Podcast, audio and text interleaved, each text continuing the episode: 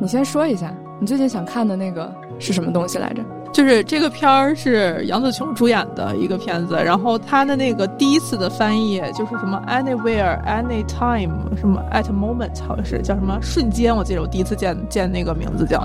但是他记不住叫啥名，直到台湾那个版本的翻译出来之后，大家迅速达成了统一，叫妈的多重宇宙，就是然后我觉得看这个名应该就特别好卖，对，然后看了那个预告之后整个人都鸡皮疙瘩了，因为从去年开始看的时候就觉得这是我这几年可能看的为数不多的预告说明白了自己故事主旨，且我大概知道它会发生是一个什么样的故事，但是画面设定美术角色完成度都在我所有的意料之外的一部片子，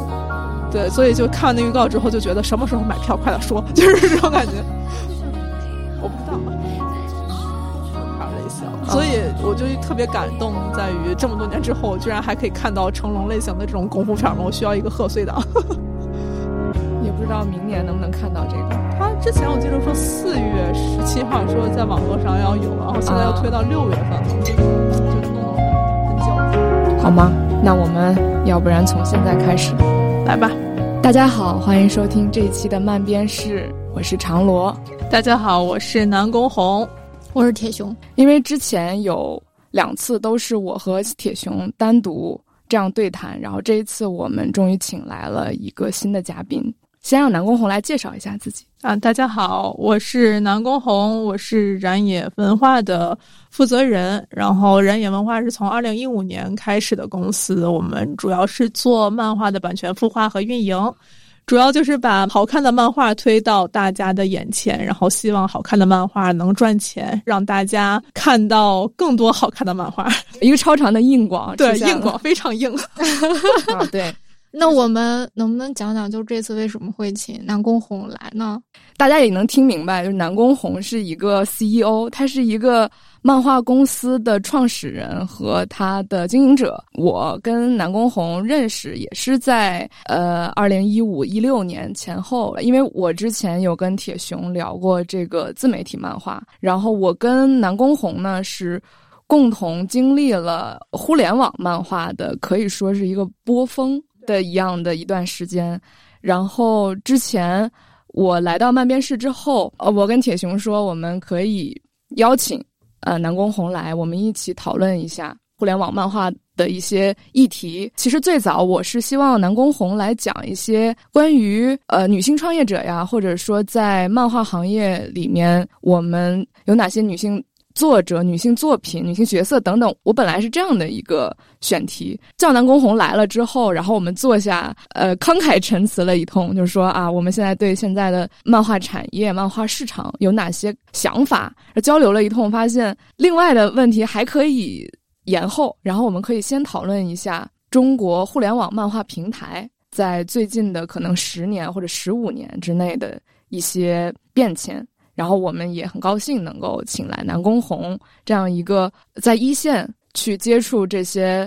互联网平台的这么一个创业者，也算是半个创作者，因为他自己也会做漫画的编辑，甚至会参与到漫画剧本的编剧之中，所以他其实能提供一个非常一线、非常虽然也是主观的但非常丰富内容的一个视角，来帮我们捋清楚就是在这段时间里面互联网漫画平台的一些变化。其实这次整个电台就是因为我的非常主观的一顿输出打乱了主播们的节奏所以其实这次整个我可能来说的是一个基于一个在行业里不是平台也不是纯作者的这样的一个角度去观测的这样的一个视角吧，然后讲的这么一套故事。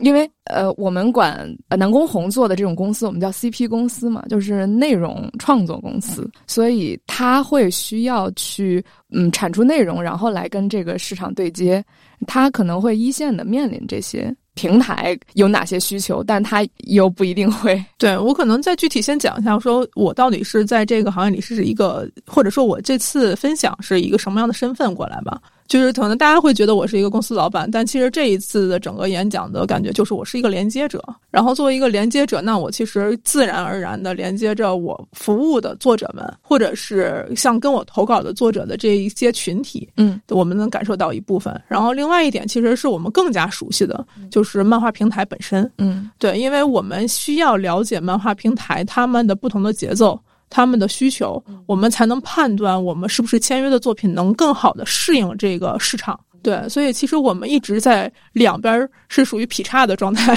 嗯，对，两边一脚踩在作者群里，一脚踩在平台上。然后我自己是认为燃野这个公司我们是永远站在作者身边，就是去陪伴他们走向平台这样的一个过程。所以其实一定是具有主观的，因为但是可能比平台和作者看起来都更加客观，因为我们希望达成的是双赢共赢的这样的一个结果。所以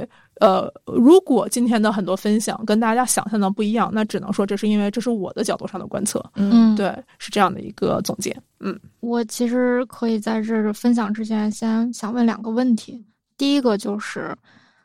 刚才不是提到 CP 公司吗？其实对于不在漫画行业里的人，或者说是这种网络漫画里的人，其实对这个词汇比较陌生。嗯，比如说我就会非常好奇，就这个 CP 公司是如何诞生的，就是为什么会突然出现这样一个形态的公司，然后这个时间点啊，它的一些原因，然后此外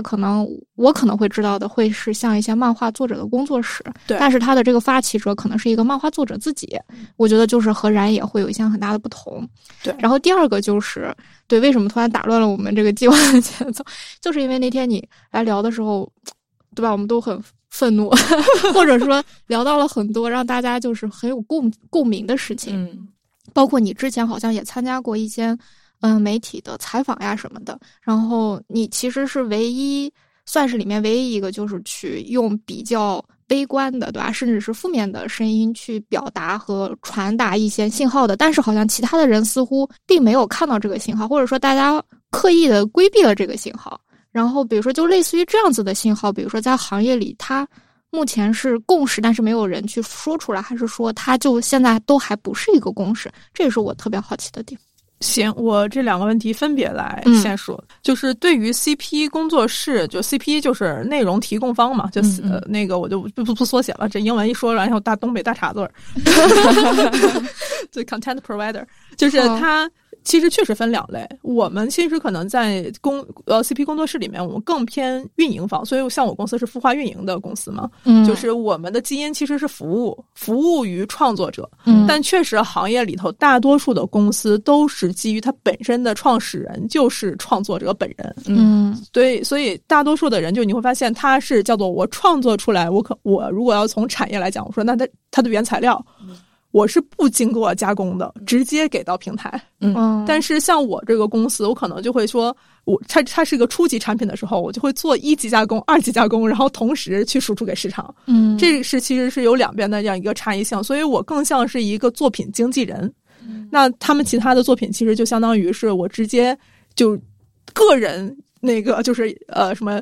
个人艺人就是个人练习生，他们就直接签约给大公司了。那我其实相当于我是有一个小经纪公司的，然后在这个基础上，我作为经纪公司代表我艺人的权益去跟平台去谈，是有这样的一个区别的。但是其实 CP 工作室是怎么产生呢？这就产生了，其实还有另外一个词，也是在早期互联网的时候特别火热的说的词，就 UGC 和 PGC 嘛。UGC 和 PGC 对，就是一个是 user、叫什么 generated， 对 user generated， 就是它是个人产生的创作内容，就是它其实并没有说完全为了什么长期的那种，就是就有点像就是咱们可能国内经常说就个体户，就是我一个人做好这件事儿就行了可能它带来的一个负面的东西，它不是说质量不好，而是它可能产出的频次和质量会有波动。所以我们看到这个可能最直接的想的时候，就是何同学当时最初的时候做得非常的好，但他一年做一次，对，他很难去做商业化。对，然后逐渐的其实这个在升级呢，它在 UGC 和 PGC 中间还有一个模式叫社团模式，就是大家逐渐的一帮感兴趣的人汇聚起来，开始提高这个创作频次，开始出现了合理化的工作分工。可能有人说，哎，那我能写脚本，我去做这个编剧，那有人我去说，我说我画的很好，但我擅长分镜，我就去做了主笔。那有人勾线很好，上色很好，他就开始逐渐有了些分工。那但这个时候他们还没想说，那我怎么去变现的问题？这时候就产生了社团，会出现很多像我们可能熟悉的在 CP 的那个漫展上，大家会一起约做本子呀。或者是我自己可能在网上自己做一个就是小短片，大家可能是个人的，也可能是团体的这种，然后再往上可能是先出现了经济需求，说这件事儿开始看到有一些可以赚钱的苗头了，只要它频次稳定，它质量稳定，我就可以跟某一个公司的商业形式去签约了。嗯，那在这个基础上，我其实可以让渡一些我工作时间，我把工作时间转移到这儿来。它变成我的工作的一种，那我其实可以持续生产，并且可以养活自己的时候，它就变成了 PGC， 就是变成了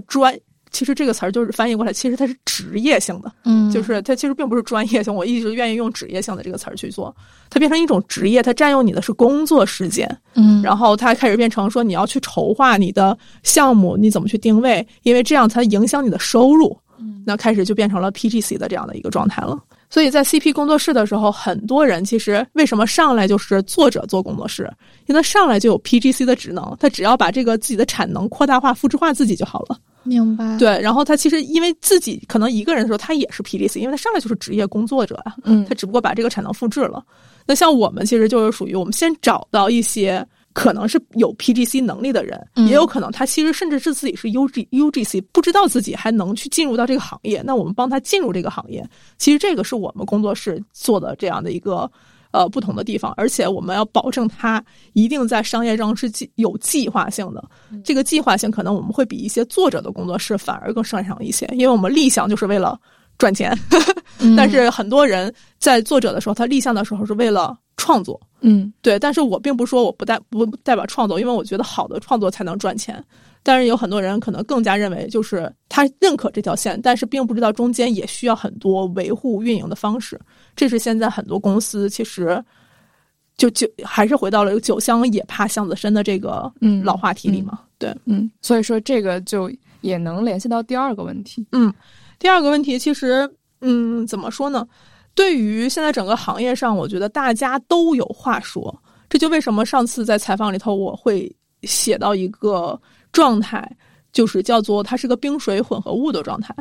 就是为什么有话说又不说，是因为很怕自己说的这句话会影响它的这个动态，就是我可能不一定能确定这句话说完以后它变好，但它始终有变坏的可能。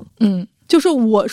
如果说了，我可能是受损的那一方。为什么？因为现在可能变好的那个路径不是很清晰。我说实话，这件事其实大家是能达到共识的，因为创作这件事大家都能感觉到，无论是创作的气氛，还是说就是读者的现在这样的一个反馈，其实比以前来讲，就是从人的接受程度来讲，无论是因为这些东西我是变麻木了还是怎么样，都没有以前那么刺激或者是自由了。对，会有这样的一种感觉，好像创作更多是为了赚钱，但这个赚钱不是来自于成就感带来的结果的赚钱，而是本质的根本目的就是赚钱，就是我创作是为了我生活，我创作是为了我生存下去，而不是让我有生存的意义。对，现在可能大家夹在了这样的一个状态里，所以其实那次就是采访之后，我有些朋友也私信或者留言跟我说，你现在这次说的还太轻了。但是我觉得，我说我其实现在说的这个状况相对其实是比较客观的，因为有很多人还在努力往前走，但是有很多人其实停在这儿了，也有很多人其实我是那种积极的悲观主义者，就是我很悲观，但我还往前走。但有很多人其实就觉得，那我就这样吧，其实我也不动了，就放在这儿吧。所以它其实在一个很不稳定的状态，这个不稳定的状态会让一部分还不错的人其实还能生存下去，但是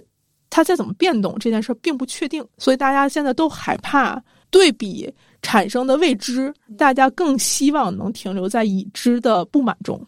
这其实是非常正常的一个状况。对，我其实就很想说，因为我从刚开始决定做漫画的时候，就对整个市场感受到了一种莫名的困惑。就比如说第一感觉就是我在书店里看不到太多好的漫画书了，第二个是我在网上看到了大量的漫画作品，但是这些作品第一都不是我喜欢的，第二他们好像都有非常非常强的趋同性，然后甚至是当你实际再去接触一些所谓的漫画作者的时候，大家的状态都千差百态。比如说有些人就觉得就挣钱啊，有钱可挣，然后你不用考虑那么多，而有些人就觉得我发现我的生存空间是不停被挤压的，我想画的东西没有人需要它。然后还有一种就比如说对漫画编辑来说，他们对漫画编辑的感觉就是哪有什么漫画编辑不存在，对吧？然后而还有一部分就说只有一些纸媒过来的凤毛麟角的，而你实际在问到漫画编辑本人，大家就会觉得作者不争气啊，或者说这种平台给我的压力也很大呀，然后作者就那种职业性专业性都不够，然后你就会发现有无数多的这种情绪啊矛盾呀纠缠在里面，这个就是让我觉得特别困惑的地方。然后同时还有一些就是研究这个行业，或者说更像一个旁观者样的角色，他可能就说哇这个行业这么乱是因为我们没有标准，然后我们连稿费都统一不起来，或者是或者说什么人都能来干这个地方，然后什么资本突然间就，我的感受就是什么资本突然间涌入大家就挣钱，然后突然资本又撤离了大家就倒塌。就是因为我从2016年开始关注嘛，然后到现在就感觉就是上上下下，然后各种各样，然后就很困惑。所以一开始其实是找到了邢宇，就他是一个漫画编辑嘛，然后我们也请他录了2期节目，就是想让他去聊一聊中国漫画产业为什么发展成了现在这个样。所以他当时从他的角度去聊了一些部分，我觉得可能我稍微明白了一点点。然后之后长罗来了之后，我们也从他的角度去聊到关于自媒体漫画的情况，可能我觉得他也是一个能讲述和解释这件事情的一个面向。然后我觉得这次南宫红可能就我也想让你讲讲，就是从一个是你自己作为一个一线的从业者，还有一个就是你从你的视角，就是能不能去解释一下就是整个的你看到的中国的漫画，尤其是网络漫画的整个发展的那个大概的变化。比如说为什么现在就为啥就变成冰水混合物了，就为什么突然间赚钱这件事情就变成了创作的目的了。我刚才听您说的时候，我突然脑子反映了一件事儿，说为什么我可能跟大家的视角不太一样，就是无论是作为平台的编辑，还是说在自媒体上做编辑也好，或者创作者也好，其实他们都会有一定的受限性，是受限于平台的变化，或者是整个大的方向的变化，或者是生存的压力的变化。好在我是这个公司老板，就是我的决策我是可以拍板的，对，所以从这一点其实我还说的我比较自信，是在于从2015年到现在，然也基本上筛选内容的标准和我们想做的事几乎没变过，所以可能从我的不变的视角看这个变化的就不断被变化的行业来讲，确实可能会有一点点不一样。这可能也是因为什么我会老去唱反调，或者是说一些其他事情的原因，这是刚才突然想到的。然后咱们仨其实这样的一个时间其实蛮相近的，我是从2015年才准确跳进这个行业的嘛，所以其实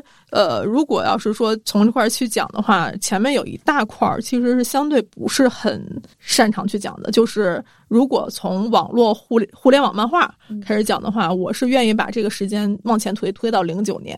就推到有妖气开始那一年，对，它就是09年到2015年这个时间，其实是我不太了解，但是我是纯作为一个偶尔发现有妖气的读者在的。对，就是那个时间，其实现在很多的从业者，或者说很多的创作者吧，我这么讲，大家会神化那个时代，就会觉得那个时候是多么的自由，然后产生的作品确实是五花八门，什么样都有，然后黑白的漫画什么形式都有，长长短短，各种的就是创意，大家什么只能讲什么，能画什么都有。那个时候其实本身也是开放的一个时间，因为互联网那个时候叫做野蛮生长嘛。但那个时候其实如果从我这边去讲说这个开端，就叫做有总比没有好的时代。对，我非常记得当时2015年我刚刚创业的时候，我第一次接受采访，然后我的那个是现在一个特别好的朋友，他现在从事话剧行业，然后采访我的时候，我印象特别深，当时我最后的一个落款的一句话说，我们现在生活在一个什么样的时代，只要我们种下一颗种子，开出的花就是最新的。那是我2015年的时候，因为我当时特别有动力有朝气，因为那个时候所有人看我都觉得我是一个就是积极能量向上的人，什么事情都能做到。那个时候我觉得2015年到这个状态，其实2009年到2015年，可能所有的在画漫画的人或者在有妖气上的这样的人都是这种感觉，因为只要我做，我就没有可以去对标的项目，都是新的，都是新的。所以现在我都不确定现在这些内容大家还听没听过，或者是大家以什么样心态去看这些事情。嗯，像在有妖气当时上，像《春哥传》，对吧？当时在其实如果要是说互联网漫画的话，当时这个梗真的是爆炸非常，对吧？但是现在这种作品大家都不会再想象说它应该是存在一个正式的漫画连载身上，因为那是一个特别引号不礼貌的作品。嗯，对。然后你现在回头想想10万个冷笑话，嗯，那是寄托于我说感谢日和开启了互联网的两个大方向，一个是这种就是吐槽文化，一个是他开启了10万个冷笑话，把这个网络漫画的整个进程的商业化进展往下一直推到了大电影。一个是他影响了这个网络剧，就是10万个冷笑话的另外一支就是万万没想到嘛，对，万和天宜的这一茬，他其实现在就是短剧以后到他这后面的这大电影，其实也同样是两个分支给岔开了。那个时间如果没有互联网的这样的一个野蛮生长，我们现在很难想象说这种项目还能再这样存活下去。就那个时间就是有总比没有好，有就代表了它非常有价值。所以我有的时候当时也是说大放厥词，我说10万个冷笑话它的市场存在意义比它的创作意义要高得非常大得多得多，因为它用这部作品摊平了所有的上下游行业的合作和规范。对，虽然这个规范最后没有延续下去，我觉得对，所以在那个时代上大家其实不用考虑说我什么叫做好，因为你只要走出去那一步你就是一大步了。嗯，对，当然那个时候大家会很羡慕，但是到了一定量级的时候，你想 UGC 都会变成 PGC， 对吧？就是你一旦大家开始进入到了可以赚钱的地方上了，那一定会算计的。那怎么去更高效的进入到算计？就你不让他们算计，都会有人去算计这件事儿，它是自然而然升级，而这种升级一般是不可逆的。嗯，对，所以到了2015年之后，为什么我们都会从2015年开始创业？因为我2015年真的是遍地是钱的一个时间。对，因为影响我当时创业的时候，就是说北京那个时候就简直在我们现在回想起来，就是在咖啡店里头都谈的是上千万什么上亿的生意，好像有种全民创业的热潮，就是你那个时候不创业，你的钱别人都飘在脑袋上你不抓的那种感觉，你知道吗？所以在那个时候就是你只要有想法一定会有钱砸着你。嗯，对，在那个时间大家不算计是不可能的一件事儿。然后我当时的甚至感觉就是大家既然都能上那我也能上。所以你像我都抱着这个心态，那其实更多人都是抱着相同心态类型的。所以很恰好的是大多数的平台其实也都是从2015年开始的。嗯，对，像那个快看，对吧，也是2015年开始正式起步的。所以我就觉得再往下去卡一个就是2015年的这样一个时间。这个时间我就会觉得就是它是以平台的这样的一个形式叫做我要建个框，各种框开始出现。嗯，然后大家会去选种，所以因为当时说有就行了嘛，它是选种或我挑几个作品出来之后大家看看我挑的这些作品好不好。所以在2015年的之后到2016年那一段时间，你会发现层出不穷，每个平台都开始出有代表作品。嗯，对，就是当时一人之下呀，当时什么整容游戏呀，然后包括这快把我哥带走啊，然后包括那个有妖气上那几个三驾马车，我们经常说的什么雏风端脑镇魂街，对，就那时候大家都能提到，你知道吗？那时候是个以代表作去打天下的时代。嗯，代表作，对吧？就是你现在想想，就是你可能代表那个时代创作的成熟度也好，或者是说代表那个的野蛮的那种生命力留存下去的时候，是在这个时间。嗯，就2015年到2016年那个时候，大家都知道版权开始值钱了。嗯，就我之所以在2015年其实开始创业，就是发现版权这件事儿开始逐渐正规化。因为一旦有人认可版权的价值的时候，那你创作才在商业上有意义。嗯，你才能去作为产品去交易。对，因为在这之前说野蛮生长的时候，它不是作为产品出现的，是就是一个作品。嗯。对，所以一旦进入产品这个状态了，那大家就开始进入到版权时代了。版权时代那什么，就是这个作品在市场上有认知度，我们大家都知道它有一个，它超过了一定的标准，它是值得被拿出去做更多的交易，大家都认可它这个商业价值。所以你像刚才咱们说的所有的作品，其实你大家发现它基本上其实都进行了一定规模的商业化。嗯啊，在那个时候，但是非常非常早期，我永远记着当时我刚开始回国的时候，我在17正好赶上10万个冷笑话。嗯，大家拿到4、5年广告的那一刻，就是没见过，你知道吗？就是有妖气第一次的商务合作是这样的。对，就是当时我记着当时那一集上线的时候，大家苏宁广告开锅还也可以这么做，就是突然发现、哦，可以这样去在商业上认可一个作品的价值，那是非常非常值得兴奋的一件事儿。所以那个时候大家并不排斥任何商业化，因为那是被看见了且并被认可的一个证明。嗯，对，所以现在其实大家也不排斥商业化，你知道吧？嗯，但是排斥怎么样的商业化，现在其实是这样的一个问题。然后在这个选种的时候，那个时代大家起码知道，像我当时我叫白小飞也好，或者是就是各个样的什么像《狐妖小红娘》也好什么，那平台在推它的代表作的时候，它推崇的就是这类型的作品，对吧？那可能我在去创作的时候，我就会先去看一看这样的作品，为什么它是好的？嗯啊，所以大家其实叫做什么？抬头能看着天。我知道这个度在哪，我去够一够。嗯，哦，是在这样的一个阶段上，所以很多人在那个时间也是因为这个时代的感召，又跳进了这个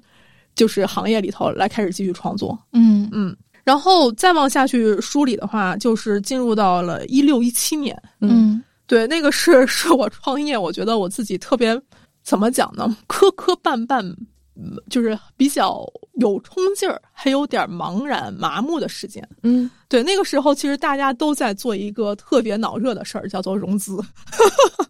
嗯，对，就是那段时间我感觉我好像很多事情都在想，什么事情能让这个影响力变得更大，能让漫画或者是 ACGN 行业更加的热热闹闹。嗯，然后我能让资本看到我的价值。嗯，然后我做这些事儿有可能在未来就是一个100亿估值的赛道，就是哇，这词儿用的很好很好。对，就是100亿估值赛道。对，就是这种感觉。就那个时候，然后包括我其实真的花了很大的精力在融资，但是这件事其实说实话，我现在公司还能存活，也依靠那个时间的努力，就是它并不是没有用的。因为资本其实树立了一些其他行业通用的规范，但这个规范适不适合创作行业另说，但是确实有很多通用的道理和你作为一个公司运营的经验其实是值得听的。嗯，对，比如你的公司现金流真的很重要。对，对吧？嗯，你公司做规划的时候，计划性真的很重要。你公司的品牌价值，你公司对外面的一些就是输出能力，非常的重要。你要做什么，不是你明白就行，别人也要明白，这些事情非常的重要。嗯嗯，所以这个时代，平台们都在做什么呢？其实跟我们也差不多，因为我们融资当时是为什么？因为那段时间版权真的开始看起来太值钱了。嗯，因为视频网站也在起飞，小说平台也在起飞。然后开始影视化也开始大竞杯竞赛，然后就你感觉好像这块一会儿 IP 一会儿就要怎么怎么地了，这个就大家都纷纷的开始不断的好像有这种起飞的状态了，你就知道在这个时候我应该多融点钱，我应该多签点作品，万一这个品就抄底儿了，你知道吗？就是现在趁着大家都没注意到这个状态的时候，我赶紧多精兵强将一些，打仗的时候我好有更大的力气，我好有杠杆啊！不是这种互联网破词儿啊。好，挺好，我很想听这个。对，然后当时其实进入了一个叫做竞杯赛的阶段，就是16、17年有一些平台就是开始就是有一个新概念词儿叫做日更漫画。然后就是那个词儿，就是我到现在我其实都不太理解，就漫画怎么日更，就是而且是标准的叫做每天都有漫画更新。其实你要是按照理解说平台上每一部作品都在更新，这就也就算了，但是说每一部作品每天都在更新这件事我真的不能理解啊。对。就是具体的直播是吗？当时有看过吗？这就是我的好，这表扬他自己，就我真的不愿意花时间在那上面。或者这么讲，我一定是对这件事儿带有偏见的，因为我之前跟常洛聊过，我是觉得创作是要把灵魂放进去的，就是这么快的话，我连灵魂可能连笔尖都没进去的，我很难想象这样的一个节奏。嗯，对，或者可能会有一些漫画的作者适配于这样的节奏。但是我并不觉得漫画行业适配于这样的日更节奏。对，所以就无论当时是大家怎么说这件事儿的时候，反正这个事儿我不参与，所以我也没花更多的精力在上面，就这一块算是我一个盲区吧。对，但是我不排除我的对他的鄙夷就是这真的就是非常主观的态度了啊。这是这一件事儿。然后第二点是，确实所有的平台在那个时候提高了自己的签约量，大家都会发现，就是也有一些平台就叫嚷，就只要你敢更新我就有稿费嘛，对都这么厉害了。所以那个是因为那个时候真的就是钱好像不像钱一样，对，钱真的好像不像钱一样。所以在那个时间里的好像大家都是为了就叫做，只要我能占用一个用户在我平台上的有效时间，我就能把这些时间转换为对于资本的博弈的一个权利。就只要我的用户数是多少，他每天花我在这个平台上做了多少时间的事儿，消耗了多少时间，我就可以融资，而且还能融到。对，而且还能融到。然后融到之后就代表了我被这个游戏玩法认可了，从而我更要激进的去做这样的事儿。加固这个循环。对，加固了一下这样的循环。所以那个时候就是叫做抓眼球，抓关注度。所以那个时候你会发现，好像动漫行业那一段时间所有的采访都在问我二次元是什么。我当时在想说，二次元是什么？二次元就是一个破词儿啊。就是我当时还非常认真的我说，二次元其实是我理解一个代际关系，就是每一代青年人都有自己喜好的东西。我们这一代所有的 ACGN 包括什么感觉为什么叫二次元，因为解释非常认真解释，但我确实觉得没什么太大作用，就大家把年轻人所有喜欢的东西都扔在二次元里了。就是怎么讲，就是那个时候就是所有的这种什么那个都90后啊，那个时候还是哇，好年好羡慕这个时代，像90后都已经老了。我那时候还是一个年轻的创业者。对，是这样的一个感觉，就是那个时候好像就是你占有了年轻人这个宝矿，你们做的这个事情就一定有前景。所以整个资本把这种就是 I'm the king of the world的那种状态渲染的非常的强烈。对，所以好像那个时候创作并不是非常重要，做这个事儿摆出一个做漫画的姿态比较重要。怎么样叫做漫画的姿态？我是漫画行业从业者。你要不断的向资本去证明。对，我懂年轻人，我能拿到钱，我的漫画能吸引到年轻人，你也不用管怎么吸引到的，反正是吸引到了。一个动作，对，就是这种感觉，就是你看我们日更，只要这个就是频次上去了，人就看，因为当时其实网络上的内容其实还是说实话真的很少，那个时候还以图文为主，那个时候图文，对，然后那个时候微信公众号都不算是特别强的时候，对吧？在微信公众号其实应该是更后面一些的时间了。对，然后或者说微信公众号更多是就是文字的时间，那看图的时候你会发现那时候微博还是一个各种图片大 V 什么表情包小短漫都能占据大家主要的就是视觉焦点的位置的时候。是的，那个时候连科普啊什么的，就是讲什么历史啊这些也都是长图文。所以大家可能在那个时代里头对这种图像的表示方式还是比较新奇的，然后以及发现其实他看的这个门槛和成本真的很低，就像我们现在看短视频，你做成啥样都有人刷。对，所以大家叫做，因为以前漫画足够小众，因为它确实是只存在于年轻人，核心年轻人的那一部分的人才能看下去漫画。它其实大多数人看动画就已经算很核心了，看漫画的人真的是非常非常核心。因为我一直觉得看漫画比看动画累，因为它是个主动阅读。在那个时候大家突然发现有这么一堆漫画的聚集地，且点进去以后你会发现东西看起来确实很多，那我自然而然要在这里头花费一段时间搞清楚它的是什么呀，对吧？那个时候在随着互联网的这个人口红利的下沉，有很多人确实是第一次接触到这样的形式，而且是条漫，你刷的时候特别的放松简单，那他就消费在这儿咯，对吧？所以大家在那个时间里头他就用自己的时间去投票。当时好像说某些平台里头就经常会说我一个人可能在这个平台上每天会花费在40分钟左右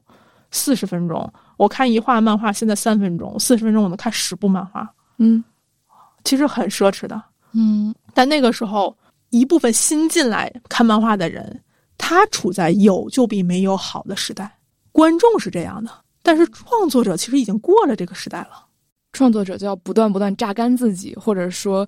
全负荷、超负荷的运转去创作这样的内容，对，去来拿到平台的钱。对，但是创作者其实那个时候就明显有两个分支嘛，摆在面前，就是我只要随便画画就能赚钱，和我用心画画其实赚一样的钱的时候，我应该走哪条路呢？那最后他们到底是怎么走的呢？有没有什么比例之类的？这个我不能，我其实没有感觉，我觉得这东西有的时候就是作者自己的选择。因为很多人啊，我当时其实聊过，当时说我签了一些漫画去赚钱，从而去养我的原创漫画，有很多人选择这样同时兼顾的方式，公司其实居多，但也有很多个人创作者其实也选择这条路上。我其实当时一直会觉得不可兼得，这是鱼和熊掌的问题。为什么呢？因为这就是我说的，就是如果你去走赚钱那条路，它其实是一个劳力派，你是在用你的体力赚钱，对。然后你如果是用走创作那一派，它其实是你的脑力赚钱，这是两套系统。对，是体力赚钱的这件事儿，我并不是排斥它。其实我非常感谢那个时代有那么多的人跳进来去从事体力这个事情，因为整个行业一定要有大体力劳动才能支撑起来的。对。但是那个时候，如果你有脑力劳动的能力的人，放弃了自己的长处，去选择去做体力劳动，只是因为它简单，这个其实是让我觉得非常可惜的一件事儿。就是我不能说我不支持它，我只是觉得可惜。这样选择的作者多吗？那这样有没有可能是因为那个时代就是对于脑力劳动的人的成果还没有非常明显的反馈呢？而咱这句话其实可以放在这儿再说，就是所有对于脑力劳动者的反馈，有可能都不是及时的。就是你要长期，比如说我这个东西本身就是原创性更强一些，或者说表达的东西更深度一些，但是那个时代还不会说立刻筛选出这样的作品，因为那个时代还是在关注流量嘛。那他看你时间长，我想的时间长，那我可能出来的东西就少，那我可能东西画的就少一些，那你留在我这时间就少，那我没有流量，我肯定，我在想可能脑力劳动可能在那个时代还不如你体力劳动来得快。脑力劳动一定比体力劳动来得慢，或者说来得晚，它的奖励。那我觉得对于创作者来说，他可能很难勉强自己说我坚信我现在的脑力劳动未来会给我成果，给你一个承包给我回报。对，但这件事其实就是，如果从我自己的人，就是创业假如教了我什么啊，我觉得创业最教我的一件事就是，作为一个公司老板，如果你自己都不相信你的公司能行，没有任何人能相信你的公司能行。这句话我经常现在跟我的作者说啊，就是你不相信你自己作品能行，那没有人能相信他。对，是这样的。就是我非常非常喜欢倔强的作者，就是他宁可他让他自负，我去把他打醒，我也不希望他拿到一个作品的时候他一点信心都没有。这可能是我的纯偏好啊，纯偏好。所以我经常有的时候也跟别人抱怨说，我的作者真的很自负，因为或者是投稿的很多人好苦吃很多人就可能投到稿的时候，就是大家因为知道我这种喜好，可能是或者大家都觉得我说他可能没有你想象的那么好，但是我会给你讲出1、2、3、4啊或者什么之类的。但是我更希望大家对自己的作品更自信的时候，他去坚持一条相对难的路。对，我觉得这是我对文人投射的风骨，就那个想法说也好或怎么样，这是我希望他们成为的人。那我当时刚问的就是，那在体力和脑力之间，你觉得不可兼得吗？其实我也觉得不可兼得。那做这种选择的人，就前者会更多吗？你觉得？就实际看起来，客观的感受上，我从人性上说吧，我觉得更简单的路，一定更多的人走。所以剩下的那批人，经常我说的脑力劳动的那个创作的人，其实是在给未来写情书。就这个事儿，两边都很重要。如果没有体力劳动去支撑下面这个大盘，就你的人是没有腰和腿，是的，那你上面的那一部分坚持的人也没有存在的意义。你这个人没有腰和腿，你只有上半身和脑袋，那你上半身和脑袋就自然会变成腰和腿。对，明白。但是如果你只有腰和腿，你找不到你的脑袋这个事情也没有任何的意义。所以我说，这始终很多事情是要两边一起走的。但只不过大家花了更大的力气和精力注意到了体力这边，脑力那边因为非常的难，大家可能想做的不一定能做好，就是这是很多时候其实脑力的这些事儿都是想做你都不一定能做好，所以当你不认真做的时候一定做不好，或者是你天才的时候你可能真的有天才，就是我随便做做也能做好，但你得研究怎么把那些天才捞出来，研究这件事儿也很难，你知道吗？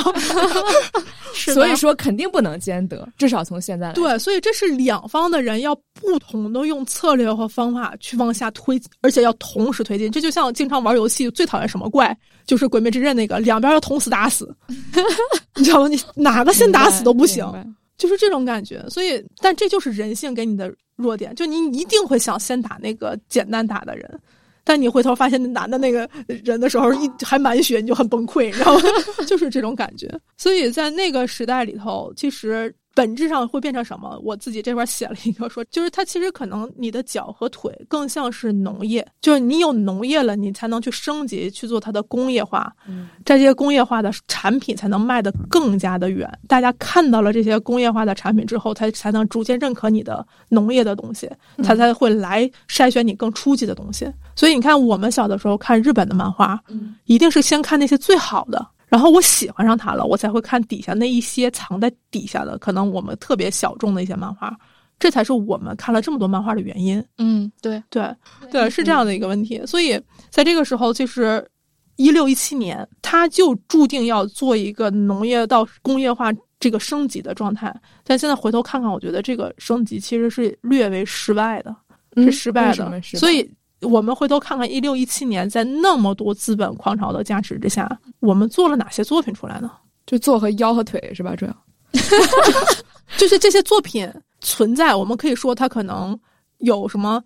日更也好，或者是有什么平台上每一个都有什么4、5千，或者什么8、9千，什么作者1万多个人，但那个时候我们丧失了名字，就是你记不住那个时代过来的作者和作品。对，反正我是没有。那个时代逐渐你会开始出现了有点趋同，对吧？就像刚才那个铁熊说的这个问题，就是风格开始逐渐的一样。为什么？因为这个是农业大生产环境下，大家会找最省力的栽种模式呀，大家一定会找到最省力的方案，这是捷径，这是捷径。所以在这个地方上来讲，其实画面上的捷径你到那时候其实也可以走，那你找差异性嘛，但你就发现大家都走到了一个相关的方式里，这是一种必然性，人性的必然性。对，因为大家都足够聪明，所以有的时候我真的很就是要是有点笨人就好了会有这种感觉。但是大家都是聪明人，因为那个结果你就看到这都是聪明人在做事，就把事儿做成必然性。对，因为聪明人做事儿一定会走到捷径上去。然后在这个时代里头，另外一条在平台的另外一侧，你会发现社交媒体上会出现一些0了8碎的小作品，就对，就是它跟平台的风格和大的方向和一些这个就是更新的频次可能都不太一样，但在那个时候它出现了一点点，像咱其实之前说的像绝顶，对吧？其实在出生在这个时代上，我们一直都觉得绝顶在18、19年那种感觉的，实际上是那个时候。对，它其实是在17年左右的这样一个时间出现的。再然后包括我公司的一些小的作品都是在这个时间，然后我们是通过在社交媒体上的一个运营起爆，然后再上平台的这样的一个策略，大家会觉得哦，还有不断的人发现哦，漫画是这样的，对，所以很多的读者其实在这个时候还是新鲜的。然后17年和18年到18年这块就变成了一个非常重要的坎儿，是什么呢？因为抖音是18年出现的。抖音，对。然后在18年的时候，大家出现了一个经常的高频词叫流量，就是那个时候才开始有这个概念。你想想，咱之前不讲流量啊，之前讲什么呢？之前点击率啊，哦，因为那个时候就只是点击率，人在那个时候大家都被算的是时间，大家还是看的是人。那后面这流量是怎么算的？什么意思？流量现在更感觉的就是把人都模糊化了，就人是一堆人流啊，我的感觉是，就是人来来回回，它是不是个体的？因为之前我们还经常会聊说每个人在平台上消耗的时间什么之类的，现在其实都是说一堆人来，这个就不是个人的，全都是要上规模的量级才叫流量啊！啊，就可能是人次，就可能我一会儿看你，一会儿不看你，一会儿看你，一会儿不看你。就是所有这种，因为我看视频的话，我可能不会从头到尾看下来，但是我有可能无数次的点开同一个视频，要把它看完。我刷到它，我觉得有的时候中文的词特别的神奇，就它特别有画面感，因为你有的时候会讲说点击率，它其实每一个人你会一次两次你感觉有一个动作在那里。 对，是的是的，我们当时叫转评赞，就把这三个数加在一起。对，然后包括什么就是关注啊什么之类，但你一旦到了流量这个词儿，你会发现就是这波人一定会流过来流过去。对，就是流走了，流动，就好像就是有一群巨大规模的东西在那里流动，流到哪儿是哪儿。对，我就要把这些东西尽可能让它流到往我这里流那种感觉。对，我感觉漫画是听到流量这个词的时候，是听到流量流走的声音。就是大家所有人都说的时候都已经流走了，是要流向自己来的。大家都认为流量这件事儿叫做所有人都觉醒了，这洪流要流到自己这儿，要一定要流到自己这儿来的。所以17、18年之后就进入到了一个全民都为流量而活的时代。啊，对哦，就算是比如说隔壁的阿姨发两条自己什么转圈跳舞的，也要关注有多少人给自己点过赞。我当时就记得。我见过一个产品是给老年人在微信图文号上去做便捷工具的，当时非常的火。那个时候所有人包括朋友圈也好啊，包括这个什么，就是你所有的社交媒体全是为了你博眼球用的。嗯，现在有变化吗？没变化，所以从那个时候开始的。17年之前你想想咱们的微博好像都是属于自己的。我不用每天好像像那个外交发言人一样的那种生活，现在感觉你不觉得吗？对，就是不敢说话，有很多话不敢说，有很多话又必须说。我感觉可能这个就跟我之前和一个漫画作者聊，然后他就说在他开始在微博上玩的时候，他就是在那里去展示结交同好，然后就算没有人关注他，他也是开心的。那现在就变成了好像发一个作品如果没有转评赞，如果没有提高粉丝量没有意义，他就会觉得我为啥要发呢？然后而他好歹还会反思这件事儿，而那些可能比他年龄更小，就比如就是在17、18年开始有了自己的微博，或者说希望去博流量的这些作者，可能画着画着就不画了，因为没有人关注他。但是对于一个小作者来说，他从一开始确实就是没有什么人关注啊。当时好在流量还只是流量，嗯，但现在流量等于钱，对吧？因为之前我记得经常有人会问这个问题，就是当流量变现的时候，怎么去规范商业行为这件事儿？就是我只要我做个直播或者我解说一个事情，其实我的流量就自然能变现的时候，那是不是所有事情都是商业行为？当所有事情都变成结果的商业导向的时候，你会发现大家就会跳过那个创作的意义，而直接进入到结果的那个导向，叫做只要我进入到流量的那个地方，我就是为了流量而画的。嗯，那创作跟作者和读者本身其实都没关系了，就是我只需要转评赞，但我并不需要我传达了什么，我也不需要你看完之后感受到了什么，我只需要转。对，其实会变成了这样的一个，就更捷径了，就一下直接做到一个关键行为就完事儿了。那我觉得你之前说的一个点很好，就是也许比如说商业，他们确实，比如说不管商业资本行为，他们确实有一些非常好用的规则规范，包括比如说变现，对吧？然后成为一个能拿到钱的结果。但是这件事情，这个规则套在创作上，确实不是那么完全合适的。因为就是我觉得这样腿和脚那部分，这部分其实一点问题都没有。嗯，就是它就应该这样，是吗？对，我觉得它就应该这样。就如果我一个流量漫画，就是只是为了让人看完之后过来付费买了以后看完爽就走这件事儿，我不用让我在脑子里留下任何印记，或者是。影响或者什么记忆，嗯，我就是来爽一下就走，嗯，那这个事情是对的。但如果我们做的是腰和头，说我们想做这个作品占领互联网大词儿，占领的是用户心智，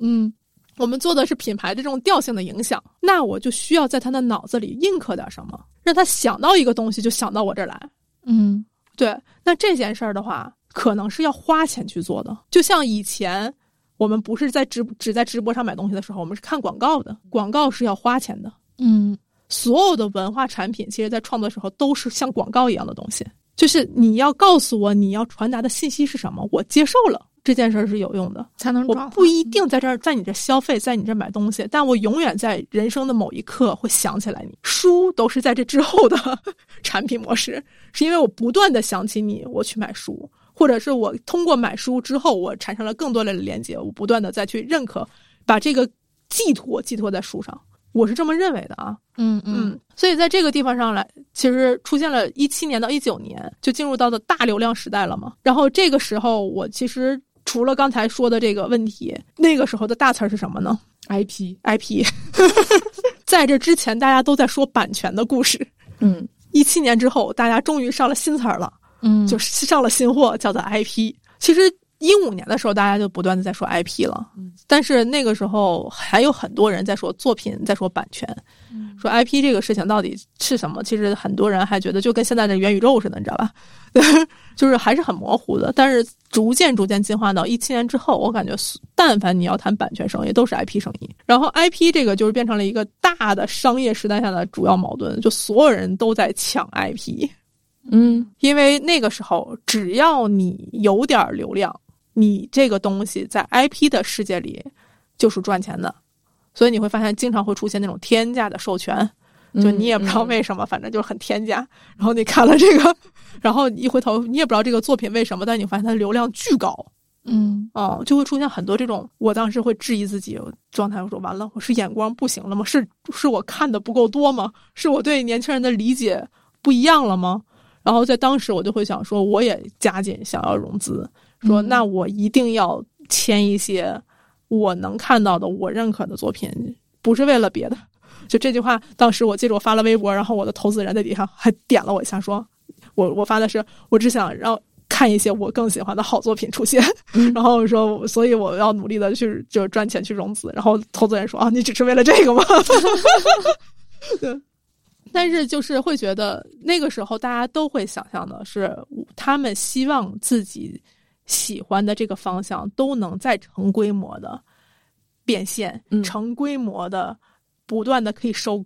割掉这样的作品。嗯，就是这个动词叫收割，叫做什么呢？就是应该市场上有很多很多的这样作品了，我们只要不断的买，不断的把这个种就是作品放在这儿，然后放在 IP 的这个大的这个加速器下，它就能更值钱。嗯，就应该是进入到这个环节了。嗯，这个时候产生的一个最大的忽略是什么呢？是因为前面好像同质化很强，大家没有人关注是创作到底是咋回事了，就是创作者和作品都被隐去了。对啊，我就是要买东西，我只要买到成品，在 IP 的故事链条下，我直接把它推到中下游，它就可以赚钱了呀。嗯，这种感觉就像是我不用管地皮和搭建，我只要买了商品房，我炒不我就能赚钱了，对吧？嗯，是这个概念吧？这个得感谢王思聪啊，王思聪最早的时候就是说 IP 就是房地产，就是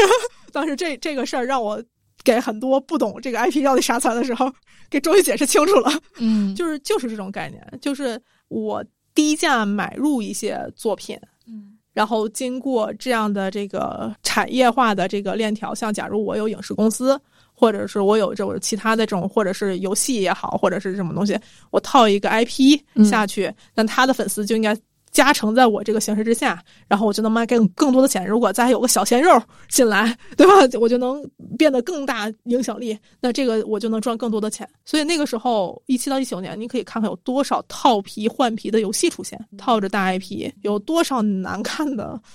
IP 改编正在进行。嗯，就导致我们这2年啊，就你明白的对吧，就大家现在看到的大的 IP 作品其实基本上全在那个年代开始逐渐的上映了，对吧？然后就是现在的结果就是影视寒冬好的，这样一个因果关系啊就是因为那个其实是泡沫戳破的一瞬间，19年非常明显，就是当影视寒冬啪一下来的时候，发现 IP 的故事开始有点破碎了。就是因为这条链条我是非常认可 IP 模式的，这就为什么我说我的公司会以跨媒介的形式存在，因为一个好的作品一定要历经各种媒介的人群去验证它，你才能知道这个故事也好，或者是这个形式它是值得被不断传播的。嗯，这是我对这个作品的就是传播的这样的一个认知。所以从最早的时候说，包括我做动态漫画也好，说做广播剧也好，其他这些东西，说如果这个形式它的故事本身在这个媒介之下大家都会觉得故事有问题，大家会觉得这个故事不感兴趣，那他放到大荧幕上，那除非他有个特别好的编剧给他换魂，我说换血，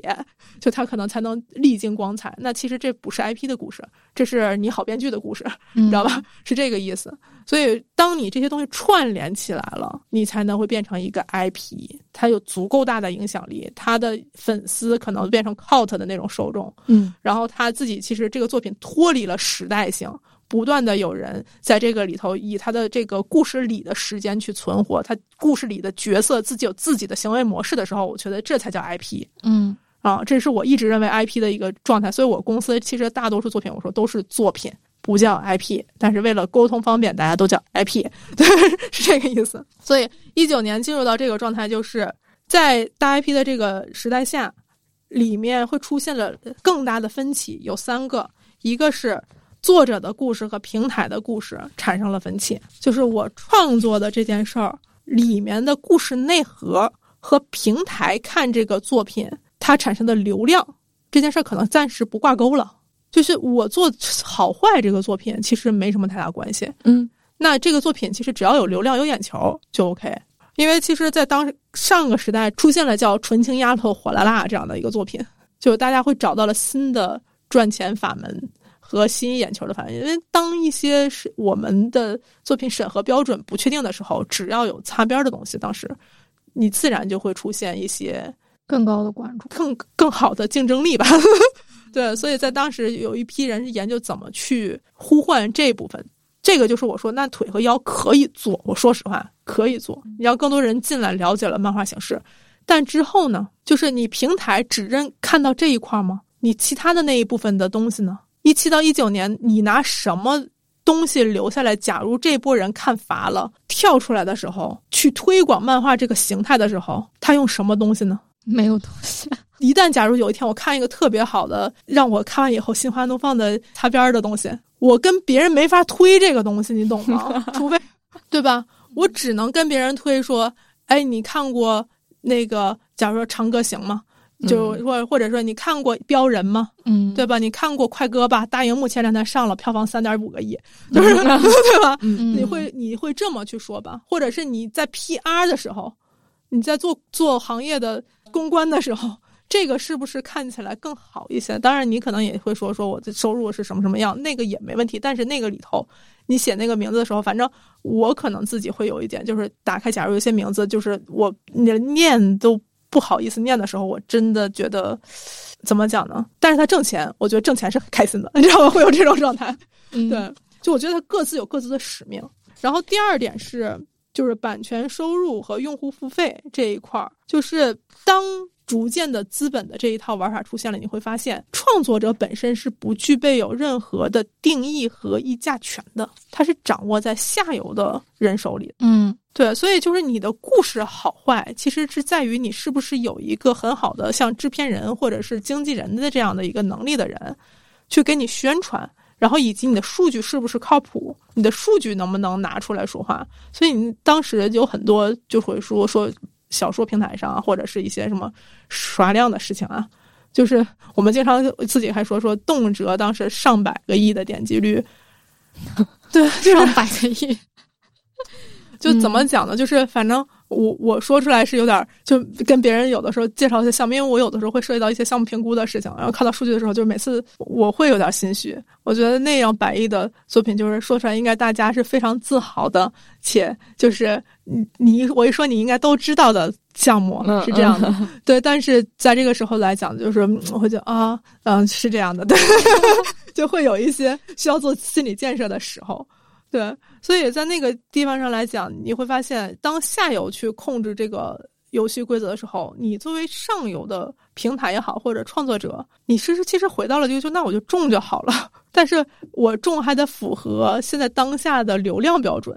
那我自己创作的故事在哪儿呢？我当时燃野就有一点是什么呢？就是我们只做这个偏门的那一条，就我只捡漏，就那个非常明显的一个状态。其实说实话，现在回头看平台那个时候，其实也是希望有更好的作品出现的。但问题是，我其实当时很多次在努力去沟通这件事儿，我说大家不相信，就因为其实我跟很多的编辑或者是平台里的人聊，我说你们真的不想要这些作品吗？为什么我们的作品其实在你的平台上我是能看到的，你们非常欢迎这样类作品的，其实他们是非常想要这样的作品的，但是落实到每个基层的 KPI 下的时候，这种欲望就会被拆分了。因为我是 KPI 叫做我就要这样的作品，但底下的很多 KPI 也好，或者是它是需要去做流量挂钩的。你要知道我们家的每一个作品可能在起步的时候都是晚于一般上线的作品的流量起爆的，我们都是爆更上去，就是我需要把前面一下让大家看到这个作品一气儿看完才行。如果按照他们就是说这慢慢看就是那样作品的叙述逻辑去做的话，没办法。而且我们头都非常重，就是我其实每次上线的时候都觉得我相信那个市场还有喜欢这样的作者，真的是抱着这种信念去上线的。就好在我觉得每一次作品的反馈都给了我更好的这样的一个验证，我知道哦，这样的作品还值得，都是这样去做的。所以其实在那个时候你会发现有读者其实还是在准备着，平台其实在准备着，但是它其实一旦拆分下去了，这个东西就会变形。一旦变形了，你打的旗帜不是这个旗的时候，你再怎么呐喊别人也不会相信你会要这样的作品。所以我说我喜欢这样作品大家都相信，是因为我只打这个旗。但当你的其他的那个旗打的太多的时候，你说我要这个作品，那个声音非常的小。其实这个是平台当时的困境，我觉得。对，所以像我们这样的公司，我当时就会觉得如果要有更多的人，因为我的能力真的非常的小，说实话。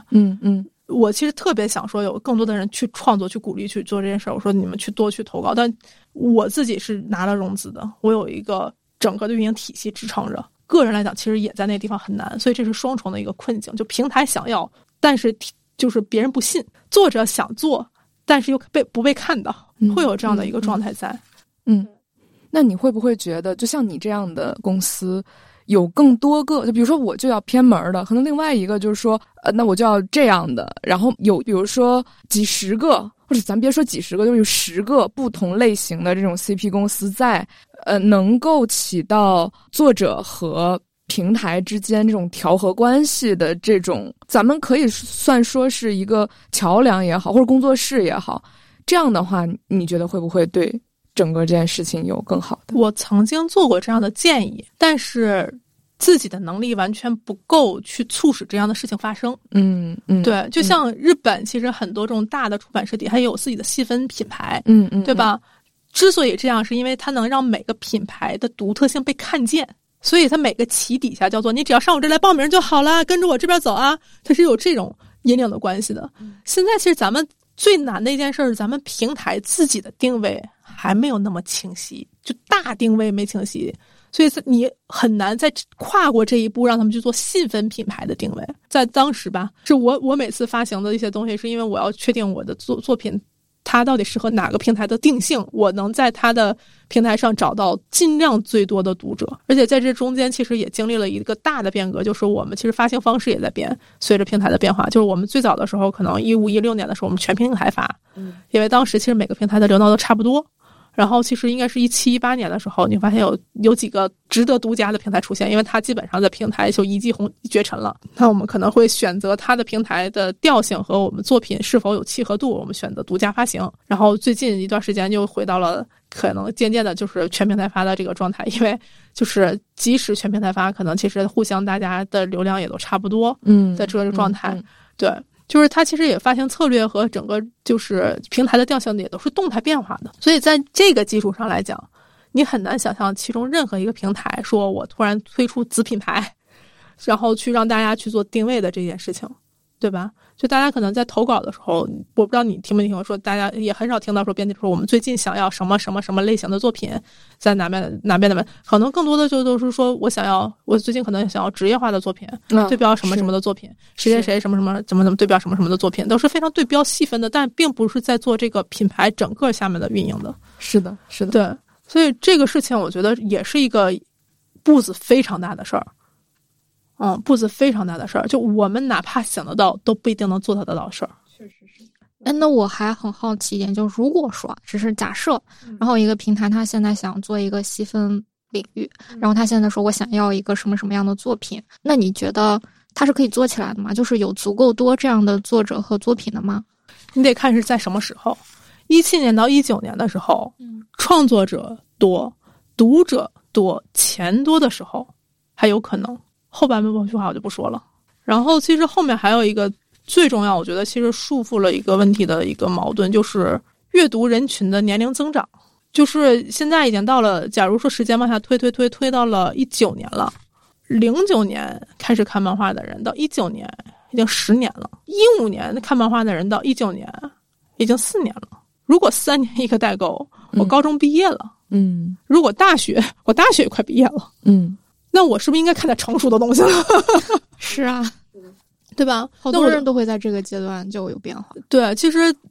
有几个具体的时间，就是上大学是一个特别容易换方向的时间。是的，22、23的时候，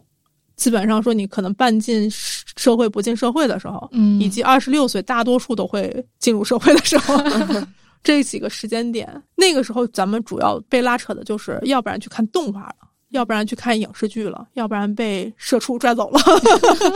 对，三个阶段嘛。对对，在那个时间上，我当时的最大一个感受就是，漫画的竞争者，内容竞争者不只是漫画本身，是所有的承载内容的媒介，既是小说，又是影视，又是短视频，又是广播剧，又是任何你能想象出来的东西，什么 ARV 啊，什么的所有的东西，嗯，只要它能承载内容，嗯，就这个事情是我一直以来就是说，所以你要是提一个选题，影视剧已经说过了，我就会问你，那你区别于这个东西有什么新的呀？要不然我为什么要来看一个？我去看影视剧不好吗？嗯，我还能跟我妈聊呢，对吧？就会变成这样的一个问题，你从谈资意义上都少于别人。嗯，所以你必须更加的先锋化。当时我记着是不是咱俩当时我跟常洛聊还是跟谁聊，我说当时漫画特别像，我说它是一个种在沙滩上的种子，就你要早种，所以大浪来的时候你才能被带走，你知道吗？就你浪过了之后再种，没有人带走你，这是 IP 下的这个思路的，你知道吧？所以我说你要早种，所以脑力的那些人他的收获一定是之后的，但你的创作理念一定是超前的才行。所以这就是当时我说在那个时代是什么，就是很多人长大了，但是在这个平台上，在漫画的这个媒介上，我找不到让我长大了之后看的东西，对吧？所以这点说实话，看日漫的人就很幸福，就是我从小看的就是不是我这个年龄段看的东西。就早熟。对，早熟。同时日本他们其实也进行了大量的反思嘛，所以他们也一直在跟着自己读者年龄的成长，然后再提供内容。对，是这个，但是我们现在做的这些事情可能还没做到这么细致。嗯，因为到09年到22年，现在我们才13年。我们可能一个这互联网大赛一个周期都没走完。所以在这个地方上，我们这之前也跟某编辑我们也一起聊过，嗯，说很多作品可能一旦连载超过6年，很多编辑都没有相关的从业经验了，就没有那么多杂志活那么长时间，或者之前从业经验没有连载过6年的作品，嗯，就是他都不知道这样的作品之后会走向何方，嗯，他的更何况他的观众呢，他的读者呢，你是没有办法判定，而且你想互联网这个加速。读者的反馈也好，整个的变化也好，它太快了，所有人其实都没有做好这个准备的，就是一夜之间你会发现你的读者长大了，你昨天可能还好的一个作品，今天突然大家说幼稚了，就会有这样的状况。就是目前来讲，其实我还没太看到，因为这也是一个辩论嘛，就是说很多作者到底是要一直画同一年龄层的作品，还是要随着作者的年龄变高，他画的越来越深邃啊。嗯，就是我记得当时是这个问题，我天天都在困惑，对吧？这可能是要交给创作者留下的问题。我是觉得其实都 OK 啦，就是只要你做好这一个，有些人永远有年轻人，嗯，但是年轻人永远会长大，就是这只是一个，这是应该是个平台或者考虑生态问题的这个角度的人去思考的问题。嗯，对。但这个问题对于我来讲，就我不是什么这样问题，就是我只做。可能年龄层高一点的作品就因为他首先得让我们自己从业的这样的人看到，就是起码说是作为我公司的编辑，我们看完以后有感动。那我们现在我觉得我自己没怎么长大，就虽然也挺老了但是感觉自己好像心态应该还是在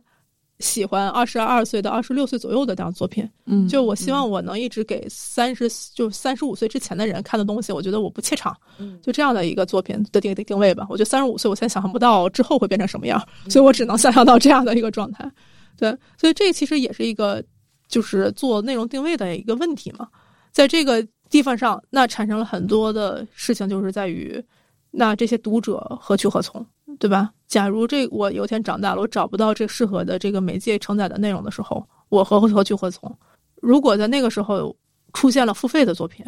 我面临的是其他互联网形式的付费，像是我要去看影视付费，我去看电影付费，我何去何从？假如从最简单的这个形式来讲，我愿意去看短视频更简单，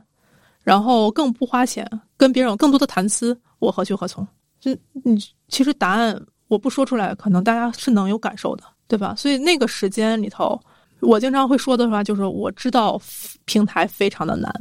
所以我不希望难上加难，是这种感觉。所以当时我其实有一度会想说，有很多事情其实应该是创作者自己好好解决的事儿。比如呢？比如大家想想为什么要创作比如我们创作出来的内容真的达到了一定的完成度吗？我其实在17年到19年有时候不断的在问这个问题，然后跟一些 CP 方公司来讲会问说，是不是我们有很多应该在创作端解决的问题，我们把这个责任扔给了平台端。当然也会问平台说，你们是不是也没有打算做好出来一个生态环境，让头铁的人能得到安全感？嗯，每一个问题我都在扪心自问。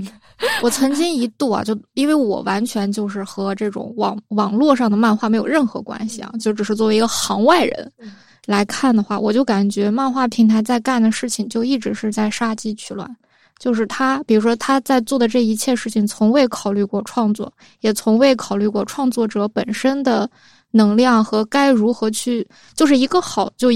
的平台，就不管它是一个漫画不，就不管它是一个网上的平台还是一个什么其他的平台，就只是一个概念。它其实应该考虑的是，如果你要做这件事情，你就要考虑到我是不是得把环境营造好，我是不是得把气温搞合适，我是不是得让这个土壤是肥沃的，能让这个地方长出来好东西。但是我从来没有看到平台在做这样的工作，所以它变最后荒掉了，我觉得是一件必然的事情。就是我是觉得很多事情还是升级的，就是像平台的作为。那天我们在聊这个事情之前，我们也有一次讨论过，说现在大家可能看到国内的互联网漫画，是因为看到韩国的互联网漫画开始起步了，我们其实跟随的。然后日本其实是最后进入到互联网漫画的这个赛道的，因为他们太依赖出版行业了，他们出版逐渐衰退了，然后被其他的这个互联网平台入侵了之后，他们才反应过来去做互联网漫画这个事情的。然后我们去看韩国和日本，他们现在分别都已经开始进入到盈利的那个大周期里了。但是韩国和日本的互联网漫画平台也已经在盈利了，只有中国。对啊，是的。对，而且在疫情期间，漫画阅读的形式其实都在提升，一片大好。不，但是你看，所谓杀鸡取卵，我觉得与其说是杀鸡取卵，就不如说是咱们没什么鸡，但是咱们有很多刀，然后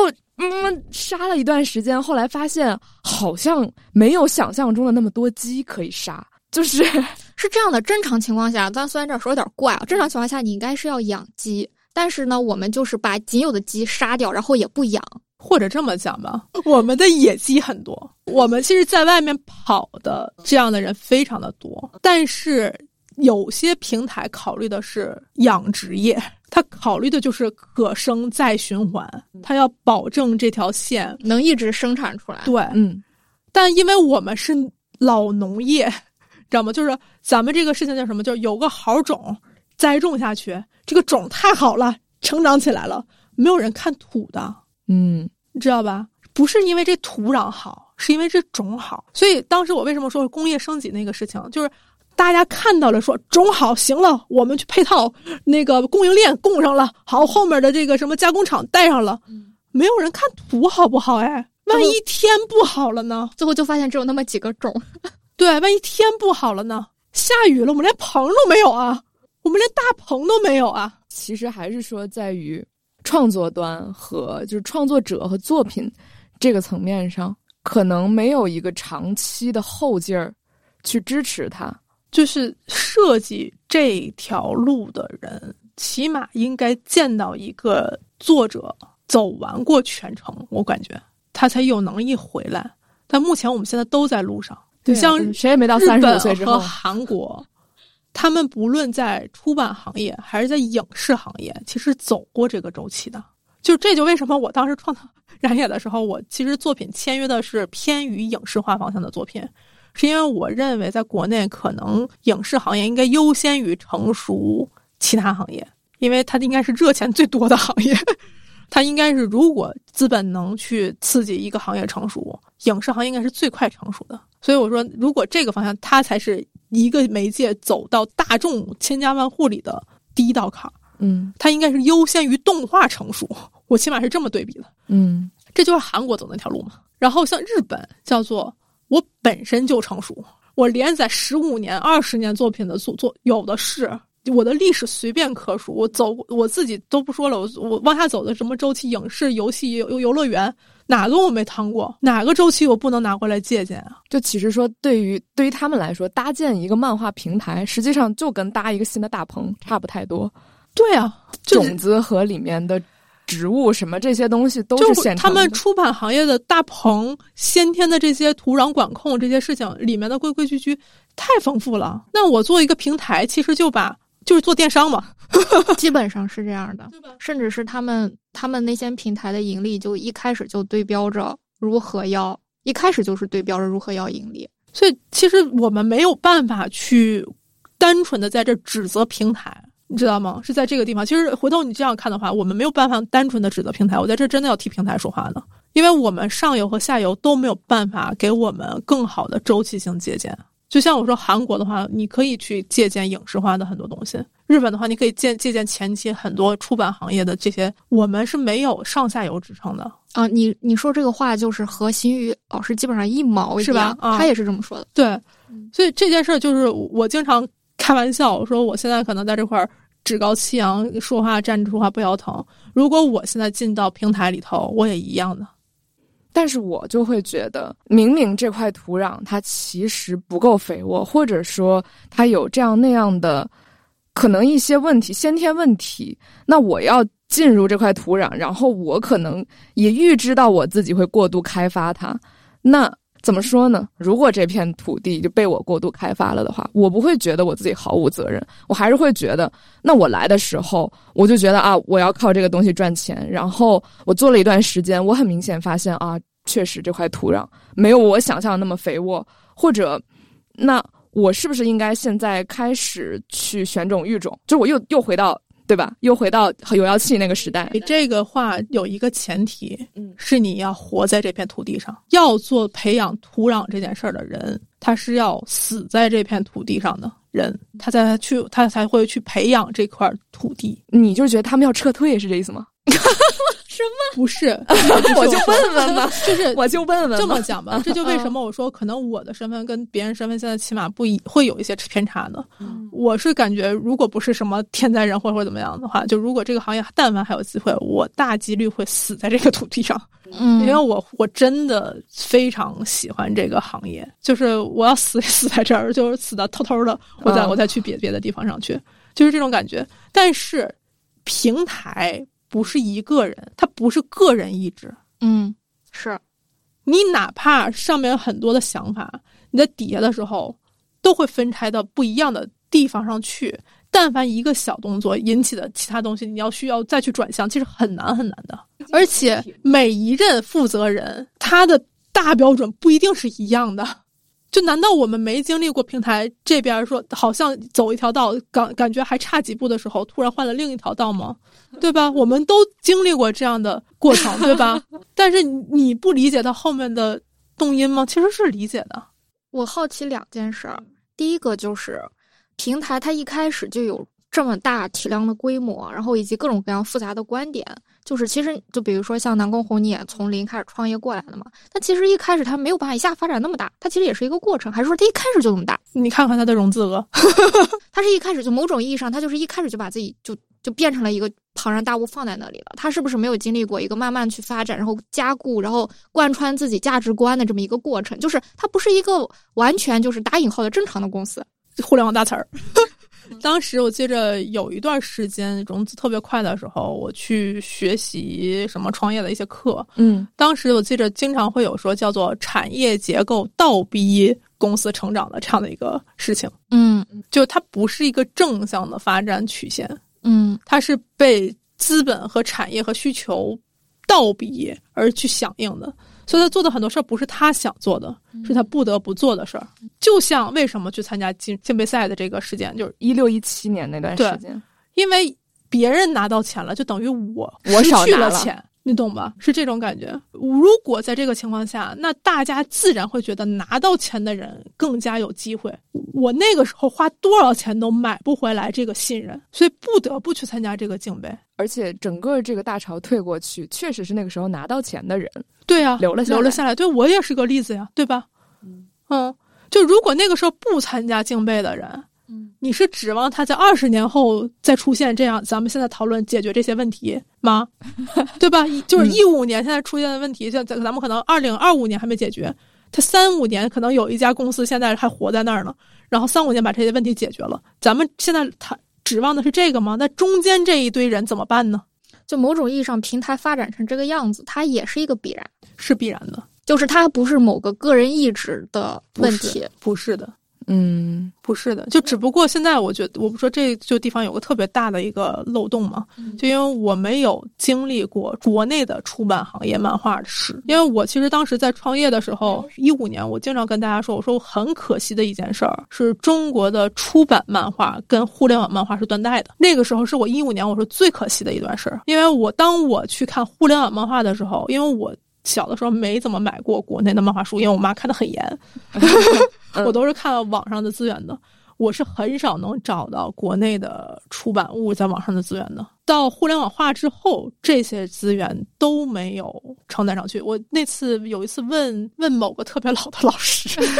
好，老师，对，就是出版行业的，也是当时出版行业有过非常优异成绩的老师。然后正好那次我想问他，他曾经画过一个体育漫画，然后我当时正在网上就是说咱们国内有哪些画过体育漫画，然后大家推到了那个作品。我说老师你还有这个作品，恰好我认识他，我说老师你还有这个作品的那个资源吗？他说没有了，他自己都找不见了。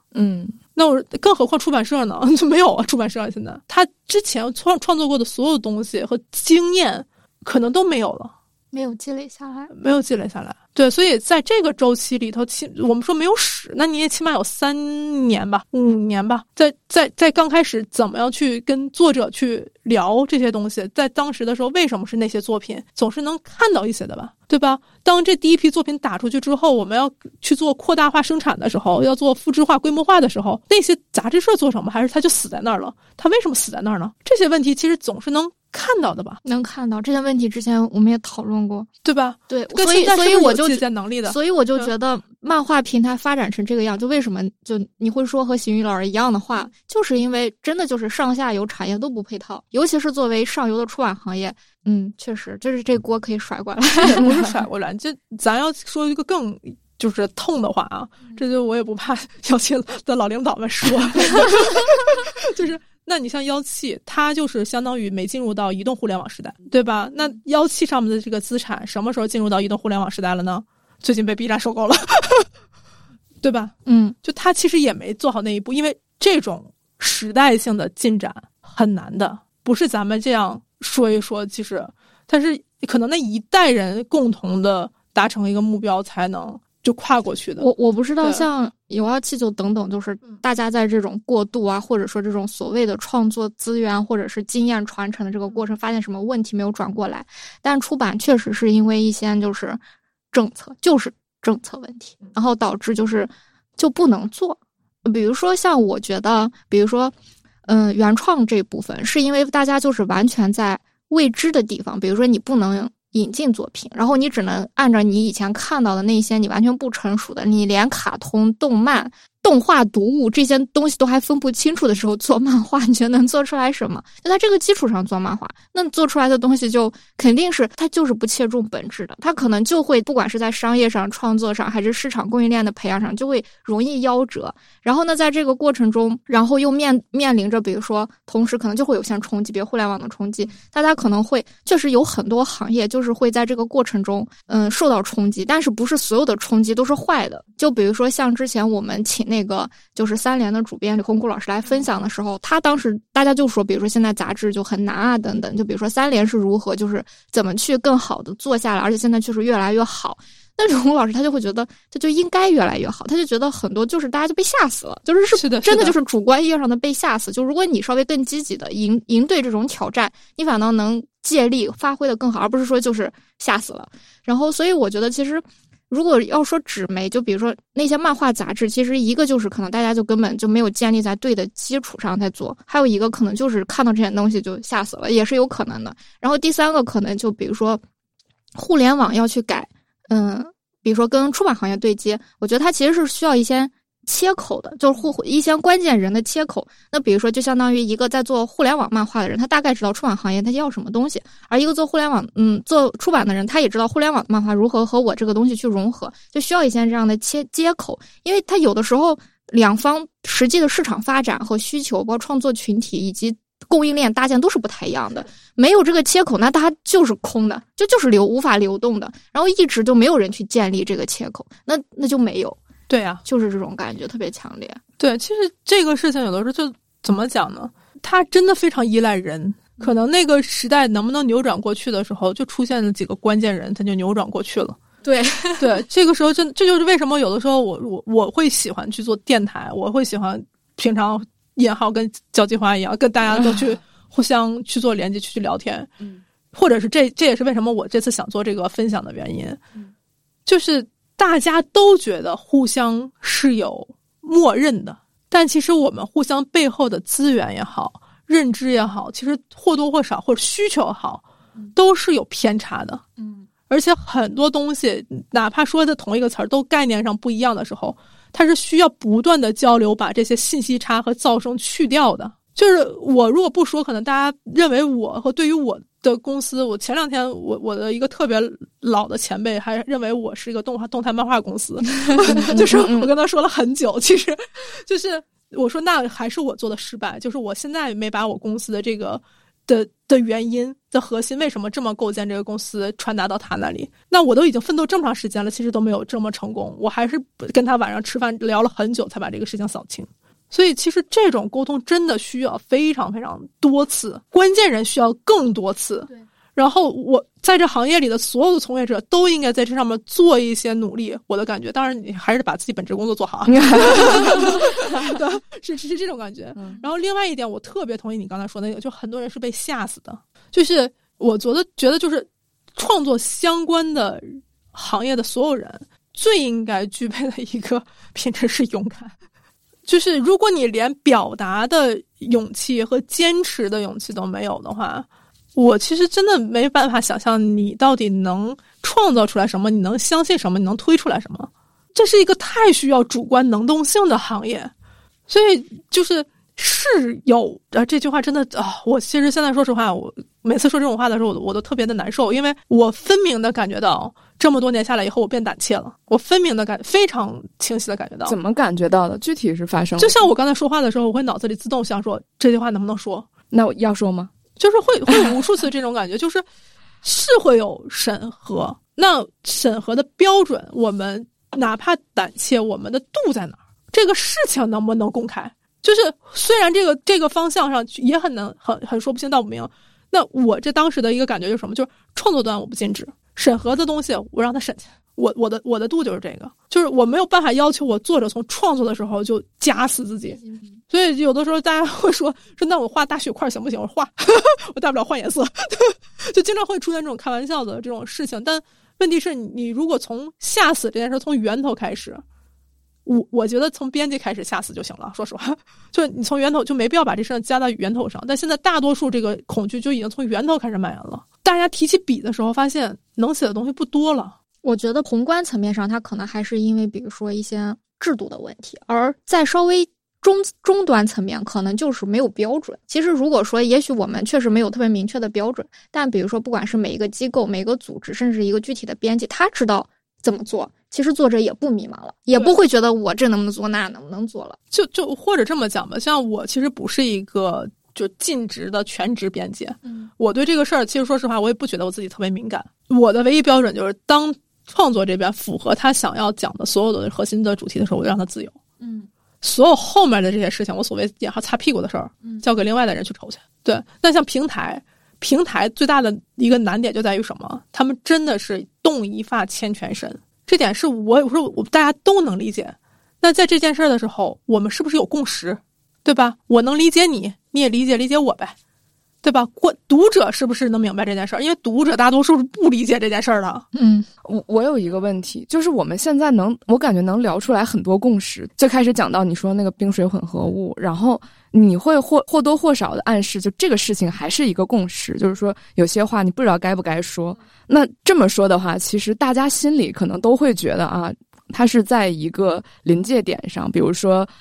资本也比较冷静了，然后可能大家也在吓自己啊，这是一方面。另外一方面就是你也有说平台和 CP 公司和你之间其实也有互相能理解，你也能理解我，我也能理解你的这种状况，就感觉你说下来其实两方的共识还挺多的。那你们有没有对未来应该怎么做有没有些什么共识之类的？其实还有一点是，大家其实对于阅读体验的共识其实并不强。就刚才我说的，说读者的这个事情，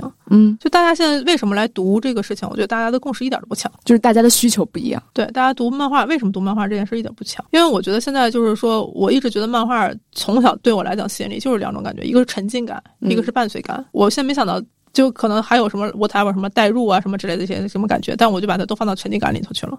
就从小到大，我看漫画，一切看完，我觉得我进入了另外一个时间，那一段时间是就独属于我跟故事里的时间。然后或者就是我每天都在看一些漫画，哆啦 A 梦什么之类的，就是我可能也不知道它具体故事是什么，反正长大我就一直觉得它在跟着我身边。但是短视频也好，或者其他这些破碎的这种就是碎片化的时间，把伴随感打的基本上全部裂开了。现在没有伴随感，所以人是孤独的。那现在漫画其实最强的东西就是沉浸感，但是现在可能调慢3分钟等更新的这样阅读，把沉浸感其实也很难维系下去。所以现在这是为什么我说大家可能现在大家会想说回到出版行业，去看书，就妄图或者是想去看电影，妄图想去有这么2个小时的沉浸。作为读者是的。所以最近如果没有好电影，没有书，没有好的故事看的时候，大家就会觉得非常的荒芜，对吧？所以但是我不觉得平台和创作者把这件事儿放在了创作的想要跟读者去连接的感受上。因为为什么会说这件事儿，就是有太多的共识了。这件事本身就出现了2个问题，就是因为大家都太互相退让。就我都理解你，你也理解我，但谁也都不往前进一步。然后另外一点就是，有一些地方就是压根儿我们就不去扫清了，就像刚才那种，就是我再怎么样追求沉浸感，因为我真的不能理解现在在看漫画话术和话术之间插广告这件事儿，就是大家这一部分真的我就无法理解，你知道吗？所以很多事情就叫做可能现在出现了方向上的错误，这就为什么我说我现在很难倡导未来到底是什么样子的，还带着点关系。对，就是这种感觉。就所以19年之后，疫情一来之后，有太多值得操心的事儿了。好像有很多借口可以说了。就是更是啊，我也理解你，你也理解我，咱们先过去再说。对，就是我觉得现在这种状态就是这样的。然后大家找的方向呢？就是确实在持久战，19年之后我就把它变成持久战这个的这个一个阶段了。大家确实讨论了细分的问题，因为你明显看到一部分人叫做我去做 IP 改编了，这个 IP 改编叫做我去改编小说，把它变成漫画，就漫画是下游了。对，漫画是下游了。好，对，因为小说赚钱，所以改编过来的漫画也赚钱。这个思维逻辑是对的，某种意义上成为小说 IP 的对附属品。对，劳动者。对，虽然我之前在网上看到一个言论说，好多人觉得小说就漫画会给小说也引流，回去说好多人看完这个漫画回去看小说了，一定会有这样的。但是你不看看带过来的人有多少？嗯。还是带过来的人多，一定是带过来的人多，因为人家是主 IP，就是数据上就不一样。然后另外一点就是说，从读者调性上来讲，确实会产生了一波新的读者调性，就是我就是为了看付费漫画过来的人，就是来这个漫画，我就是体验这种爽感，每天这个看这个就是无脑的、快速的把过关的这种感觉打掉，这样的漫画。其实也有点像网文的变种这样的作品，但是这样的作品能为自己的盈利吗？现在只有这样的作品盈利。好，然后以及可能再细分的话，就是像女性向的，它就是更加适合现在已有的读者，那更加的年轻，更加的轻松，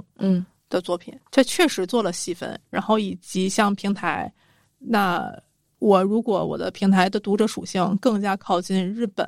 我就会引进更多日本原版的漫画，对吧？然后可能我的平台假如就有影视公司的资源，那我就多签点这种看起来能改编影视的作品的作品。大家都是以这个思维，叫做我是应对上下游的需求而自动细分，然后以我对我自己读者现在已有读者的了解，我去做维护。所以大家基本上不考虑说我怎么去拉新，拉新也是拉的是上下游的新。明白了，我好像明白了，对吧？现在这种感觉就是，所以现在就变成了就看看邻居家有啥，我们拿点啥吃的状态。对，就都封在一栋楼里头了。对，然后呢？这时候就开始19年不断的有很多人问我是不是我们公司活得很好，因为不断的有人开始想办法，开始去做了漫剧，什么轻视频、短动漫，什么慢动画，什么就反正不同的叫法啊，就是然后像我很多年前说 Vomic 有声漫画，反正各家有各自的叫法，就是反正本质上就是跟我叫动态漫画一样，就是把漫画本身做成视频的形式，放在视频的媒介上，然后去吸引视频媒介的人群，或者是在这个视频媒介它本身就从属于漫画的平台，所以看完漫画的人可以在他的平台的另外一个频道上听到或有不同的感受，做这种感受升级，其实基本上都是这样的逻辑。所以这两个逻辑，一个是通过转换媒介让不同媒介的人进来，以及让自己已有的读者在自己的平台上花更多的时间啊，就这样的一个想办法。所以在19年之后，你会发现动态漫画啊、广播剧啊这些事情就开始逐渐的兴盛起来了。对，因为你最开始你创业的时候比较主打这个你别动我来，是吧？对，我们最早的 slogan 叫你先别动我来。就是你先不要改成动画，我先来帮你改成动态，验证这些内容，看一看它是什么样的一个什么样的节奏啊，什么样的一个感受，然后你再去花大钱去做这个作品。所以说别人才会觉得啊，那是不是南宫红你的时代来了这种感觉，大家会觉得这个形式我更熟悉吧。对，但是其实19年的时候我非常的痛苦，这个痛苦来源于本身这个形式在我想到的时候，我其实它是希望它前置的，就是这个事情应该发生在很多事情之前，它是锦上添花的小台阶，就是这个事情应该在很多时候，可能我从漫画到动画的时候，它是一个2米的大步子，我在这块垫一个小石头，我在1.3米的时候垫个小石头，它可能后面这个就会迈的容易一些。但是1米到1.3米其实也是一个小步子呢，对吧？不是很多人能迈到1到1.3米的，因为它也需要钱，也需要平台的资源，或者是怎么样去把它孵化起来。但那个钱真的很少了，我是这么认为的。但19年之后，你明显感觉到这是个大动作，就大家都只到1.3米了，不是？那种感觉是什么？就是本身这件事儿应该是锦上添花，就是我可能在流苏里头，我底还是一个小穗穗，我是一个小花。但是那个时候我的感受是，这是一个千钧一发。19年讲这个故事的时候，我会觉得这句话说出来可能是真的特别悲观，我觉得是不是平台没故事了。在这个时间上，19年的时候有无数的作品被改编成动画，改编成影视剧，改编成巴拉巴拉巴拉任何东西，授权做游戏，如果是正常的情况下，这些东西应该开花结果了，它应该是个顺畅的产业了。所以如果是平台顺畅的产业，好的作品就应该直接上2米了。在这个时候加1.3米是不值得被大声宣扬的。明白了。但是他们是很大规模的说我们现在要开始做这个东西了。所以如果能找到，我不记得我16还是17年的时候我也接受一次采访，大家问我，因为那时候真的很多人问我为什么非得要做动态漫画。因为就是我当时是以短视频的这个概念在说我如果不被做动态漫画的话，漫画在做动画之前是没有声音的，没有声响的。那其实大家在竞争的时候是少一条方法的。我是这个思路在做这个事情。然后当时很多人质问我说，你觉得动态漫画能成立吗？这个事情能长久吗？你觉得它能作为一个赛道存在吗？能独立的这个作为一个什么事业存在吗？我当时跟我的合伙人，我俩从最早的时候就说，如果动态漫画在这个时代消亡了，只能说明一件事儿，而且是我们喜闻乐见的一件事儿，叫做这个行业变好了。但如果这个事情我们变得越来越好了，这说明后文我就可以不说了。我这是真16、17年的时候，我们就抱着就有点像敢死队的地方，就是如果它没变好，那我们给它加一点点可能性。而且这个也是你们力所能及的。对，那个时候这是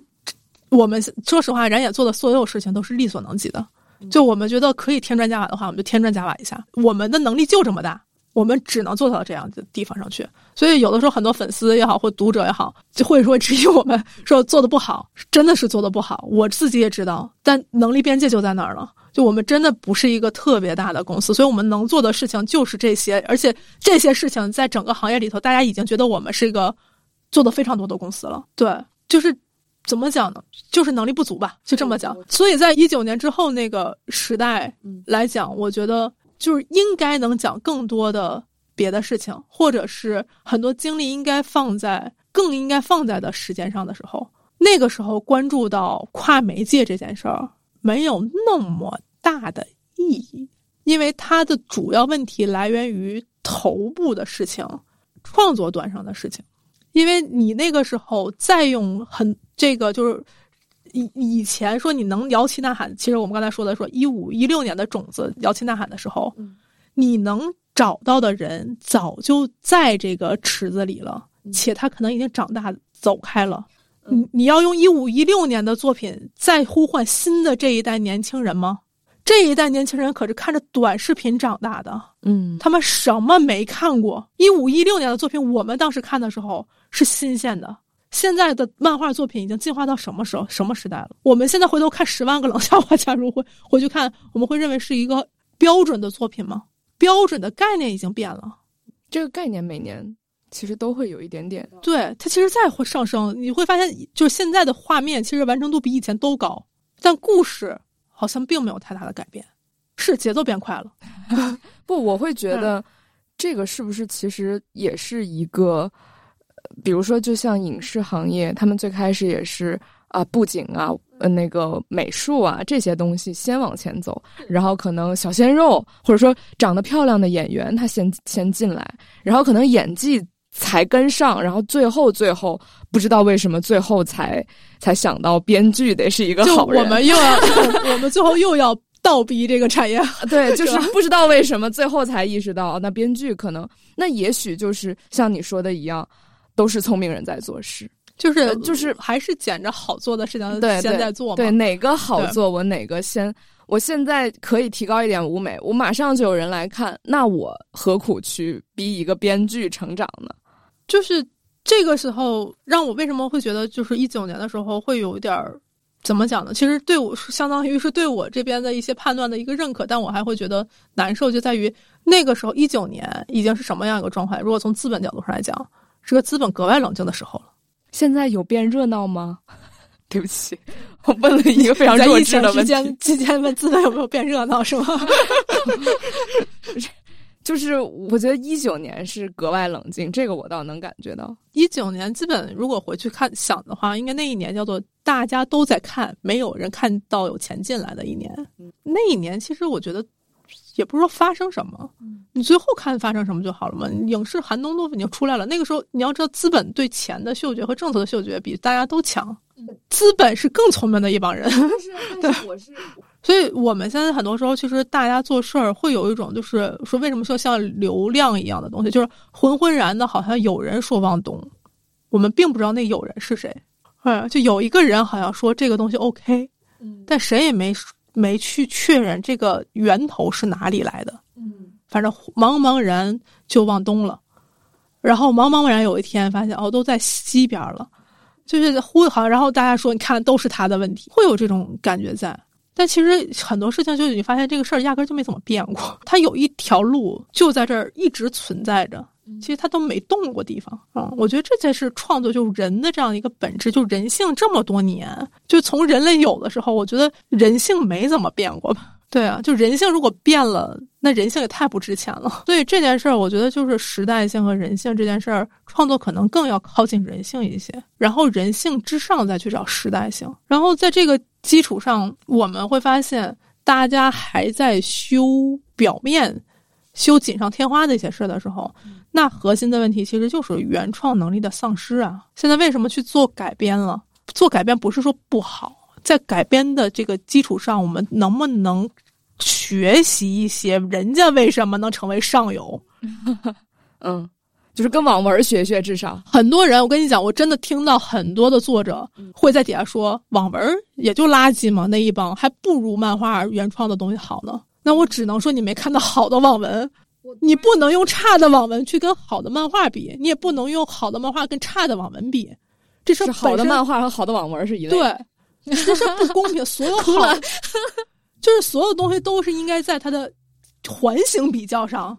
我突然刚刚你提到就是关于原创能力的丧失，比如说要改编好的东西然后来去学习的呢，就我最近刚好也遇到一个类似的事情，就是某时尚杂志吧，然后他的那个负责人就是他们最近想做一个像是什么赠咖还是什么别册之类的东西，他们就想要做一个就是那种中短篇的漫画，然后他们其实是想要做改编，然后他们想改编什么呢？就改编一些非常厉害的文学作品。对吧？类似于就比如说如果要对标，比如说可以对标成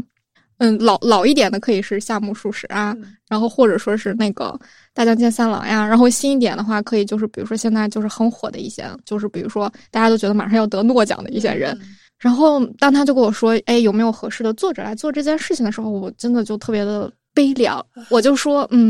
他们现在还在改网文，然后先把网文改清楚，咱们再来改可能得诺奖的作品，就到这个程度了。就是觉得可能因为他完全没有了解过漫画整个行业的发展和生态的，所以他会下意识，我其实觉得非常可惜，就如果说这些东西都有了，那当行业里的人比如说不管是某时尚杂志要做这个还是某什么品牌要做那个的时候，他来找到我或者说来找到谁，大家都能很开心的说哎，这个作者可以，那作者可以，有很多成熟的东西来借鉴，然后没有，然后就哎，这个感觉真的很难受，我说不清。这你一回头发现还是在一片荒地上。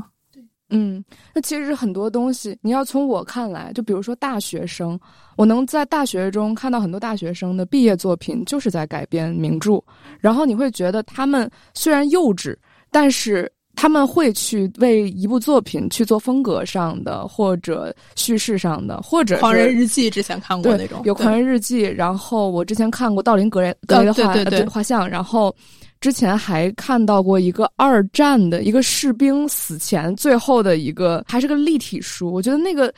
怎么说呢，就是我看到过很多这种尝试都是在学生时代，因为市场它是个好种子，对，至少市场是没有给他这个机会去接住他去这么创作。那后面的创作肯定是要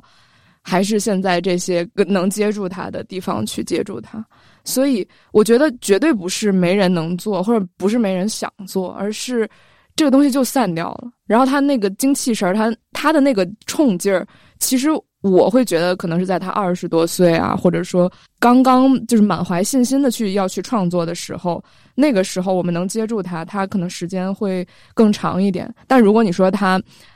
尤其比如说30岁到40岁，他很明显都中年危机了，好吗？很明显三明治了，你再让他干这个事情，他沉不下心去做。然后我觉得一个就是这样的人少，还有一个确实就是我从刚开始认识长罗，他就反反复复的老爱说一件事情，就是说你一定要某种意义上就是发出一个信号，比如说创作者现在能看到的自己的作品被市场接住的途径非常的少，那你就要去多发声，告诉他们还有什么途径可以被他们看到，然后什么东西还可以接着他们。就我觉得就还是要多表达，但是我感觉这种表达就我也不能代表别人，我的感觉就是我觉得我这种表达好像没有意义，或者说是很无力的。因为我觉得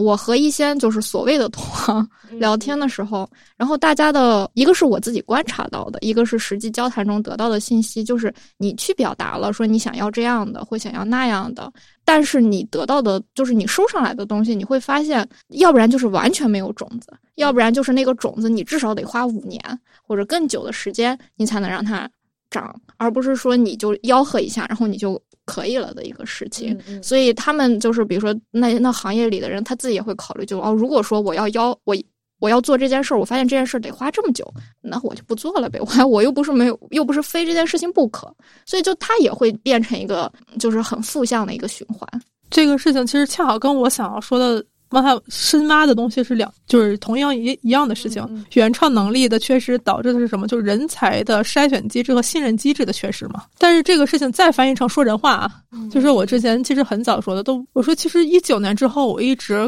思考的问题特别的简单，就是怎么能让人入行？就什么叫做行？就是当我们回头说像996或者社畜这种感觉，就是当我们都不愿意，就都不提创作行业啊，随便任何一个行业，当这个工作本身是一个消耗的，收入跟付出不成正比的时候，我们都不愿意做。那为什么在创作的时候我们就觉得这事儿可以呢？因为创作本身就是对创作者的一个比较稳定的回报，如果你能养着他去坚持，让他去创作自己的东西，那他肯定会觉得我能够创作，我就会觉得很快乐。至少我觉得一部分人，就你觉得赋予他创作的能力这件事儿，就创作的机会这件事儿就已经是施舍了，是吗？也不是施舍，就是你别说让他就是上饥一顿饱一顿，但是你让他就像其他的人一样稳定的生活，然后你告诉他什么时候该做什么事情。我觉得这个事儿可能可以套入你之前那个概念，就是关于腿和腰的问题和这个上半身和脑子的问题。就是如果是创作这个腿和腰部的作者，我觉得确实行业需要给予一个合理的回报，他们才能做这个事儿。而上半部说实话它更有可能就是这种主观能动性需要更强。对，他说句更不好听的话，这些人真的需要画饼的。画饼怎么具体怎么画我听听，我现在就替他们尝尝。就像我经常会说，就是我正常的回报是要给的，这一定是要给的。但问题是你在创作腰部和头部的作品，就带脑力劳动的作品的时候，我们只是在赚稿费吗？就是如果稿费特别多的话，我也可以只赚稿费。对，那你就把这个稿费特别多的这情况下说出来啊，对吧？要不然大家为什么要走难的路呢？就是这其实就是我经常在签约的之前我会跟我的作者谈很久，因为我基本上其实是签约之前我一定要面对面跟作者聊过的。就是你到底是想要做一个稍微引号孤独的作品，可能有一段时间不会赚大钱，然后我们就等那个开发是你认为合适的那个 Mr. Right， 就是我说给未来写情书嘛，来，还是说你更想要赚钱一些？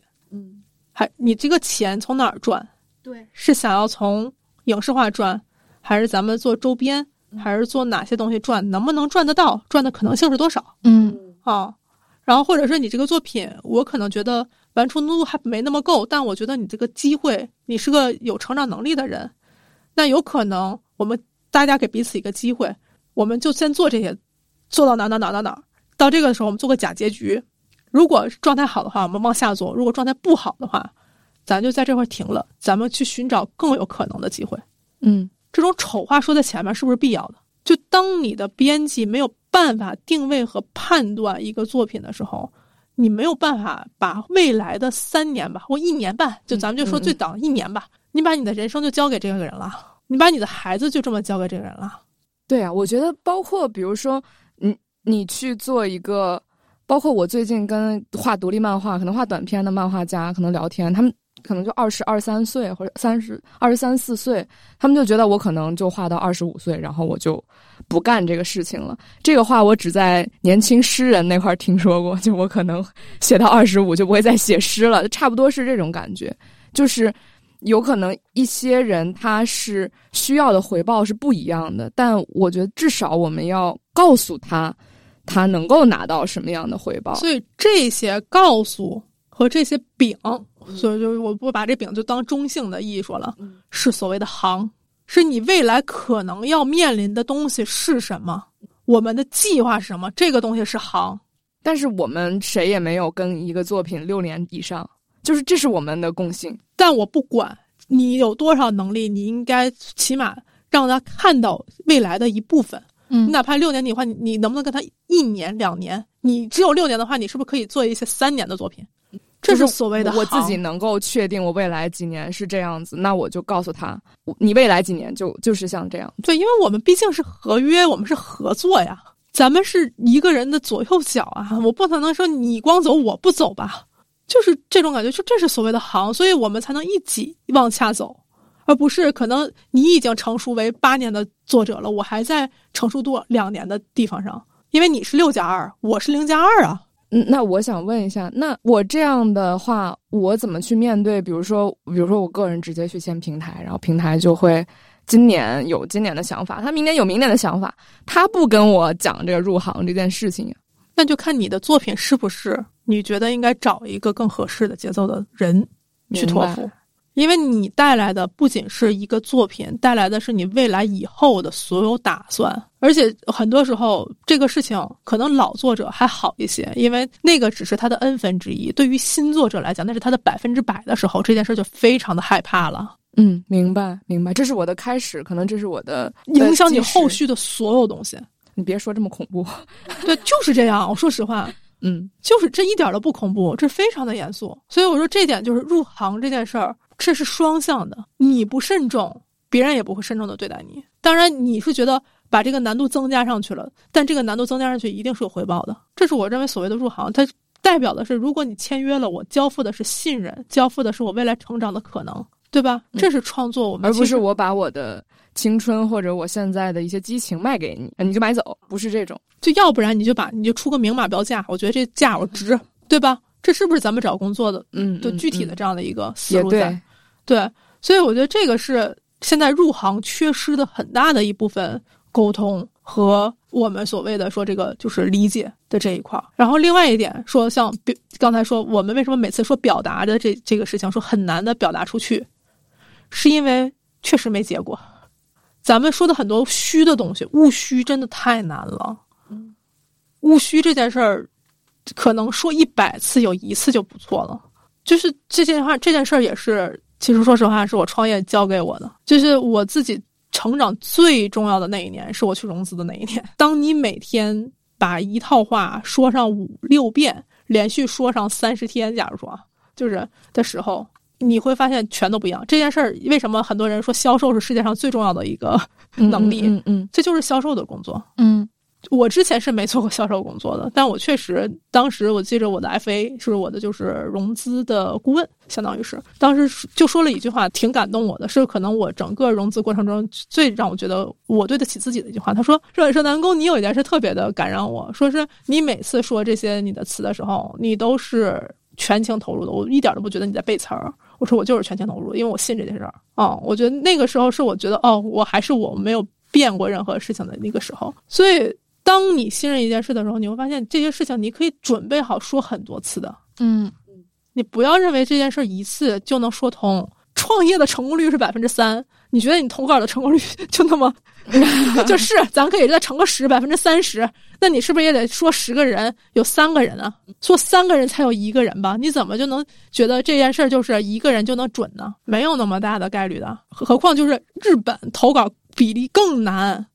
我们现在其实入行这些标准还没那么那啥的，我们已经是非常容易的这个阶段了。对，其实这就是还是来回反向。然后说到咱们刚才那个点上来讲，务虚真的很难，这就为什么我在2018年的时候，我把我公司 slogan 改成打造代表作了，就因为我说什么怎么说大家都不明白，那我们就一个作品一个作品拿我们自己公司做例子，能不能说明白？所以就现在做什么事情都想说，我如果我的未来方向是那个，那我第一步能做好的能拿出去的东西是啥，先想那个。那你说我要改就是一个什么诺贝尔奖，我说实话，那我起码得改一个更小的东西，起码让大家看到这个东西是什么，我才能说到那一步去。如果整个行业都没有这例子，我根本就没法说我有能力做那个东西，哪怕想象过，哪怕觉得有人可以，但这个事儿的成功率都极低。就我相信其实国内这么多人才，就是什么各种行业的人才那么多，一定有人能干，但问题那个东西不出现，大家不知道它长成什么样的时候，它就是没有。所以我有的时候会觉得，我说如果现在在这么难的情况下，钱如果能花在这样的地方上，是不是更值得？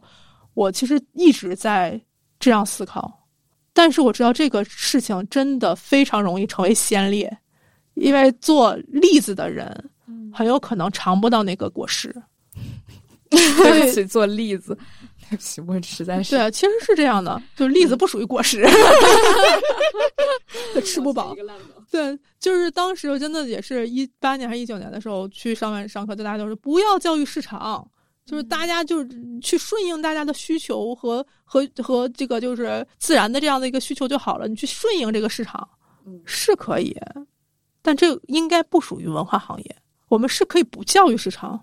但我们应该引领市场吧。就是我觉得其实是不是一个步子迈多大的问题，你就是早一步是先驱，但你早两步就变成先烈了。之前我其实也是有本书上说，就是当一个事物必然发生的时候，其实它都不是孤立，它一定是成簇发生的，大家都在做。对，只不过那个时候你看到的那个例子，只要有一个出现，就说明机会其实在那块比你想象的大得多，可能也只是别人没做好。对，所以你没看到。但是只要你成功了，我其实一直有的时候会这么想，就是哪怕撕开一个小口子，冲进去的不是我跟着大溜总比现在好吧？为你鼓掌。就是我就会有这种感觉，你知道吗？确实是。就是你主要问题是现在我不舒服，就是这种感觉，就是我在一个真空的状态下，我还是想要腿着地的跑，所以哪怕可能我撕开口子优先跑过去的不是我，没关系，只要我能腿着地跑就好了。我会有这种感觉，可能这个事情呢听起来有点假，但是我可能标准就没那么高。对，是我没觉得假，我觉得很真实，大家可能都是这种感觉，因为大家总想要期待的东西是最好的，就是我优先冲进去，那最大的奖杯就是我的。那我可能我起跑起得最好，但是我跑到马拉松，我只要跑完全程就好了。就我接受拿到奖杯那个人不是我，可能我的投资人不接受，但是我接受。对，这就是为什么平台对这个事儿其实很难转换的一个问题，就大家都不希望我是投入验证成本那个人，但我永远希望我自己是拿到成果的那个人。但现在在牌桌上的拿着最大筹码的人是最害怕的这些人。那我现在就是属于没多大钱，可能就是2块2块的，没事儿来一点儿，就只能这样了。每天买彩票。那可能就是这样了。所以我是觉得像做代表作的概念，就是我可能就是想小小的有这么一丢丢回报，我的等值回报，但这个事情就是因为我小，所以我没有损失那么多，我才能去做。我没有办法把这件事儿让渡给更大的平台，让他们去做。你觉得他们就是倒下了就再也起不来了那种？就他们做输不起。他们做这件事儿让我觉得，一个是输的能量太大，因为他们一旦输，现在可能整个行业都会变得更加负面。我一点都不希望他们现在输。我现在恨不得让他们好好活着。明白。你知道吗？就是这种感觉，就恨铁不成钢。但是我真的全心全意的希望他们好好活着，因为如果他们能活得更好，那我就不用在这赌了，你知道吗？就我也可以省点劲儿。但是问题是，这些事情我不做，我也不会指望他们做，就我都不想做的事儿，为什么他们要做呀？这个就有分工了，这很明显就出现了分工。对，所以他们的任务就是活下去，好好的活下去。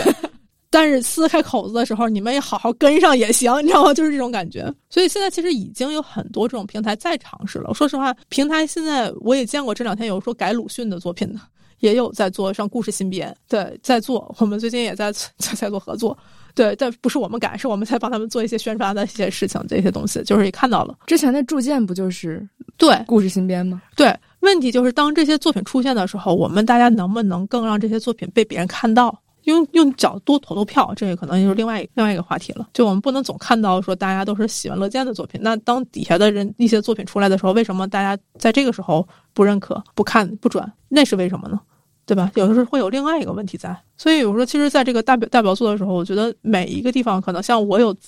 现在有一些资本，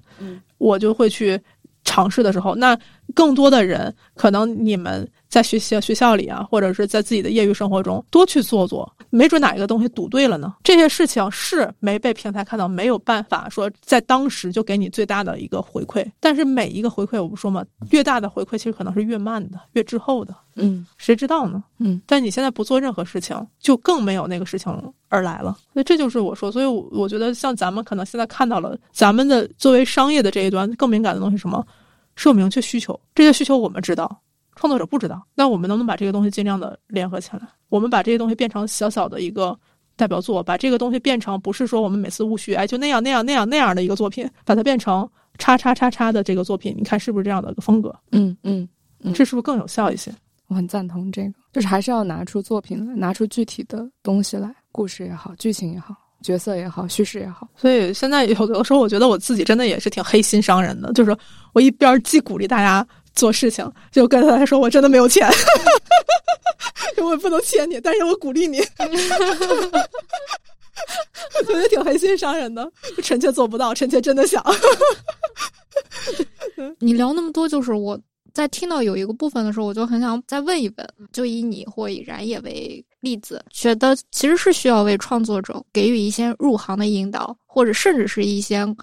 务虚的事情、画饼的事情，甚至是一些口头上的和情感上的连接和承诺的。我特别赞同的一点就是，你得告诉作者，比如说你想要挣到这个稿费，对吧？但这个稿费是怎么挣到的？它是怎么来的？是靠你的作品本身呢，还是咱们改编成什么东西呢？还是怎么？就这个要说清楚。但是我现在困惑的就是说，这个链条就是很虚无，就在我看来，或者说它似乎能承载的作品也非常的有限，就只有很少的作品才能通过这个链条来挣到可能作者才能希望的钱，大部分作品似乎这个链条都走不通，那这个时候又该怎么办呢？我就会去想这件事儿。咱俩现在其实困惑是一模一样的，这就为什么我刚才我说我臣妾没有钱的这个原因是因为现在确实不像以前，可能我说我们能把他的作品授权出去，他就能赚到相对比较稳定的钱，他就能相对自由的去选择下一部作品，自己去决策画什么东西，或者是自由一段时间说哪怕休息躺着也行。就现在这个赚钱确实很难，而且包括稿费也好，或者包括的可能预算都没有那么充足的时候，那其实就搞清一个事儿就好了，就是如果什么都没有，这个作者是不是要画这个作品？这跟找创业者有点像，太像了，我说实话就是所以这就为什么我说当事情越难的时候，可能我们面临的人都是想要靠脑力劳动的人，因为体力劳动的人会找性价比更高的地方的体力劳动去做。所以我们可能接触的更多人是脑力劳动者。我还是要再强调一遍啊，这两个是平等的啊，就不是任何那什么事情的。他们有各自的生存法则，只不过现在在创作的时候，非创作不可的人，大几率这样的作品，它不是为了钱创作的。他是为了得到认可，得到我的表达传递到了我的很多观点，其实是有知己的。那这些事情可能在这个情况下来的比钱更重要。但是它又带来一个问题，就是有这种感觉的创作者，或者是所谓有这种像一个创业者，就太少了，就是他可能根本都没有办法去支撑起我们希望的那个能应对体力的脑力市场啊。所以说回来了，这就是这个事儿之后的所有的事情跟创作毫无关系，就是我们到底怎么搞钱的问题就是你的意思是说，我有10个，只要他们10个就是10个了，我们还是能够搞到钱，是这意思吗？我之前一直说，如果有你认为有一个特别好的作品，它就是不赚钱，而你恰好是这个作品的运营方或者编辑方，它就是你的罪。你只不过你没有把找到合适跟它对接的观众连接起来，你没有打通那条供应链，对，你没有打通。这就为什么我有的时候就很沮丧，就是我既然能被这个作品认可，就我被它吸引了，我不是个体。我一定能找到一个群体，哪怕不多，但是应该可以的。如果没有说在是商业层面上支撑不起来，那就说明你眼光偏了，或者说你就在打通供应链上能力不行，或者这么讲，还有一种可能，是不是这个作品未来更有可能，它不是这5年的作品，它是未来的作品，你把它放到10年周期上，是不是有可能？你能不能跟作者说这10年，但是作者不跟你签这10年合同啊？作者说你要骗我的合同，对，就是这种感觉。但那个时候，假如10年之后这个作品突然火了，你能不能放任它，让它变得更好？对，我觉得网文是不是也经历了这个这样的一个阶段？对，网文，是的，对，包括其实你经常会发现，像日本的作者，他一个作者会签很多，有可能有的人在 Jump 上，有的在小学馆上，对，为什么呢？换来换去的，对啊，为什么他们不束缚这个？就你一辈子拴在我的作品上呢？当然也有被拴死在这儿的，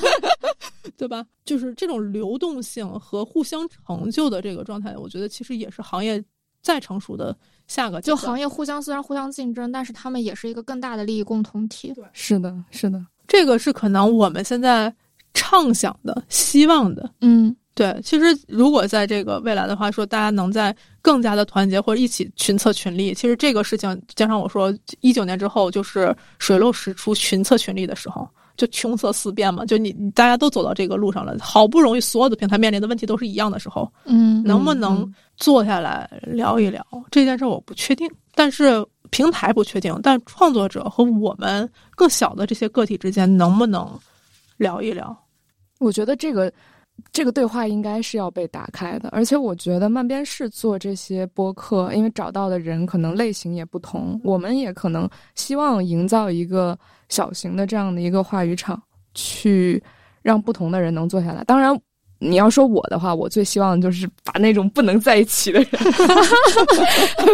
放在一起，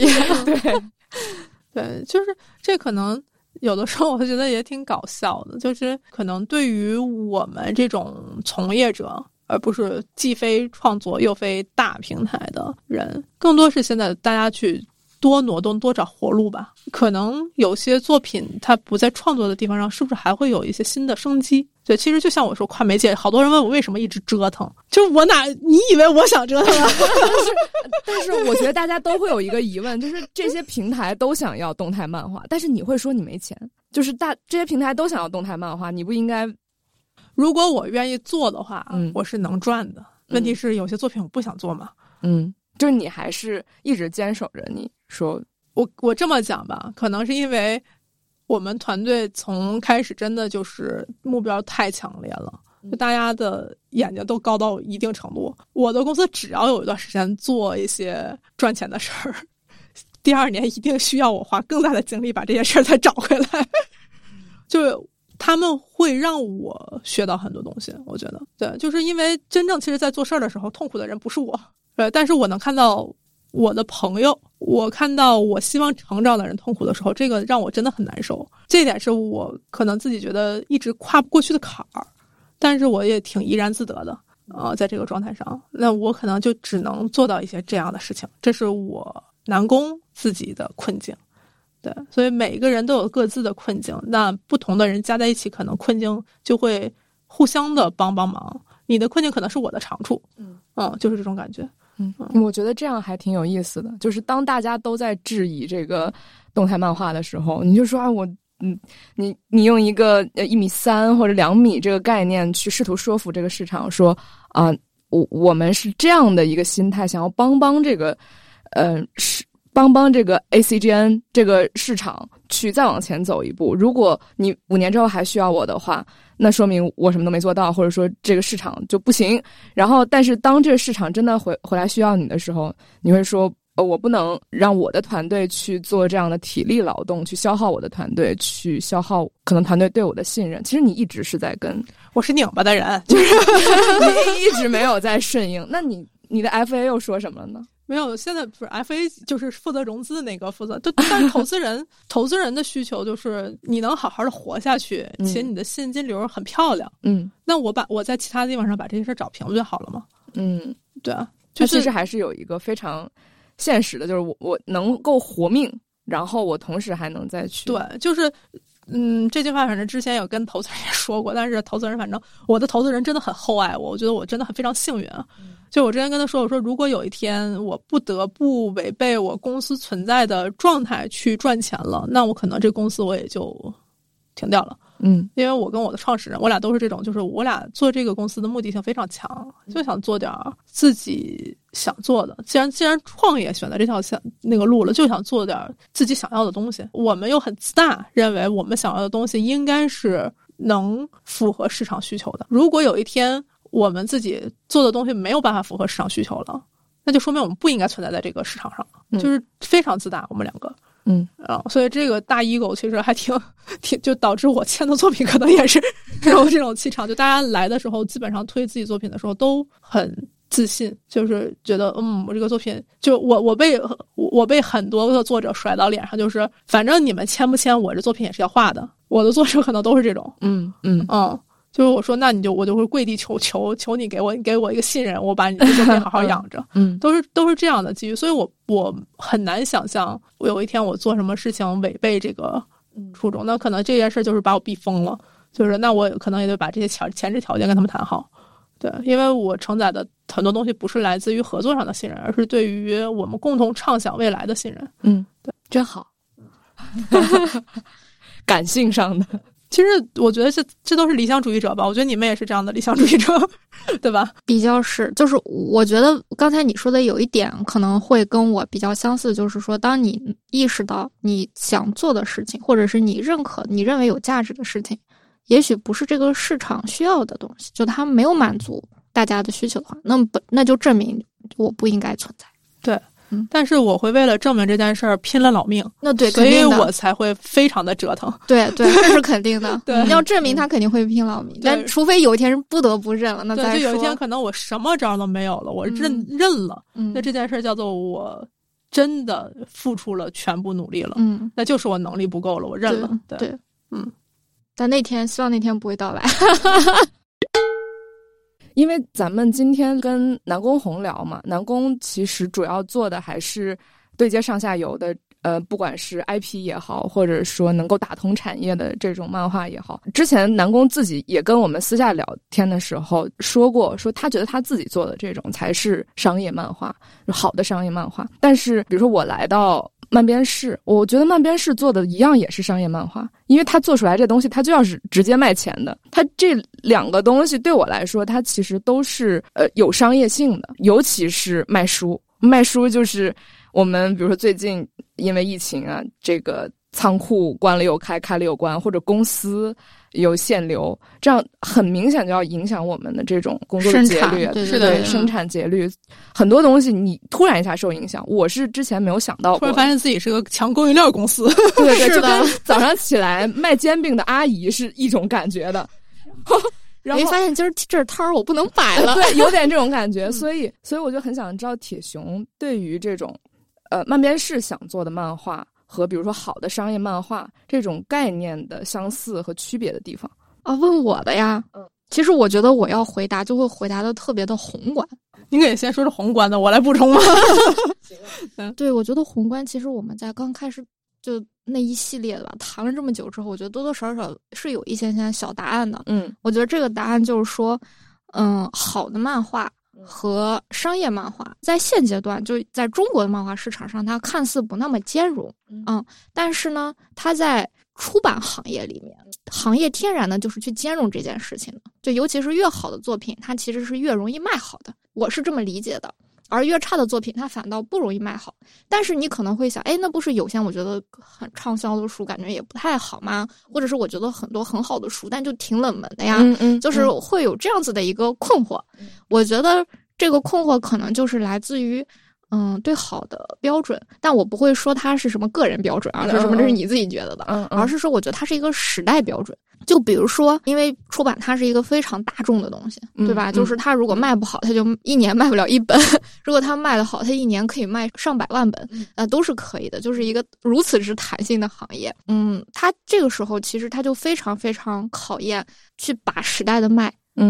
就比如说我觉得最核心的就是人性的需求是不变的，这就是为什么出版行业什么书都做，因为就有各种各样的人，各种各样的需求。但是呢，好卖的作品，或者是如果我们把商业定义为好卖，市场需求量极大的东西的话，那就是这个时代的卖你有没有把好。那我觉得每个时代其实需要的东西会有一些细微的不同啊，你人性的东西呢大家都做，那这个时代需求的东西，或者是某一个群体，或者说这个群体到了某一个年纪，就是文化层面的群体，年纪层面的群体，以及整个时代大家需求的东西是什么。就如果说你能把好这个脉，那你就是既能做好作品又能满足商业性。我觉得这是我觉得这两个东西可以兼容的，所以每天都在给时代把脉。那你有没有把到就是说，哎，我觉得就想做什么样的作品啊？就是这个不是我把到了，这个是已经不需要把，大家都看到了。比如说目前性别议题，对吧？跟女性题材有关的书，你就会发现它就是一个既是好作品，对吧？比如说像《天才女友》的，对吧？还有包括房思琪啊，等等等等吧，你就能感受到它就是既是好东西，它又商业性，对吧？这就是某种上它就是把到了这个脉。那有人把到了，那就撕开一个小口子，或者说被看到了，那所有的人都会去做它。但在我看来，我觉得这个时代还是会过去的，就时代是一直在变的，所以你要时刻去把到。那我要把的其实就是这个时代需要漫画的脉，以及需要什么漫画内容的脉。那目前不就在干这个事吗？是的。那南宫红呢？你也把脉吗？我公司签约的时候，我就是有标准把脉的嘛，就是我公司签约的标准就是我说我会想选一些基于人性的和各种人际关系上的有女性视角的，这就是我公司一般选题的。然后以及在这个主议题上，应该是未来我是希望能做到8年，其实这个话题是相对稳定的。就是因为我是想要跨越人的变化的这个周期，所以我想做这种就是可以一代人成长之后还能回头再看一遍这个作品的这样的作品，所以它应该是持续到其实是3到8年这样的一个持续的周期的作品。因为我真的没自信说我能做出来一个10年畅销的作品，就是我觉得像漫画可能就是连载到一定周期，然后它还能持续的有影响力，这件事已经非常了不起了。对。然后其实在我这儿来讲，如果市场包容度高的话，内容好的作品就应该卖得好。但是如果市场包容度没那么高的话，卖这件事儿，把卖这件事儿变得更加重要。然后好的这件事儿还有2个概念，其实一个是均值的好和峰值的好。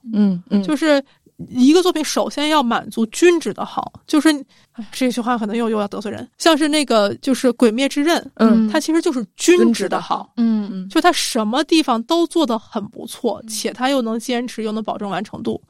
对，所以这也是他自己的编辑说的这个话嘛。所以在当时，其实在动画出来第1集之前的时候，大家都没觉得他会爆，但大家都认可他是均值的好啊，他是一个不能说6边形战士，但是6边形小战士吧。对，是这样的一个地方。然后结果因为时代的机遇，给了他一个产业能力上的这样一个加成，他就爆掉了。对，所以这个它引来的峰值，这其实就是有时代性和均值的好的加成。然后以及有些作品可能恰好你在均值好的基础上，正好迎来了刚才我说像大浪，它就把你带走了。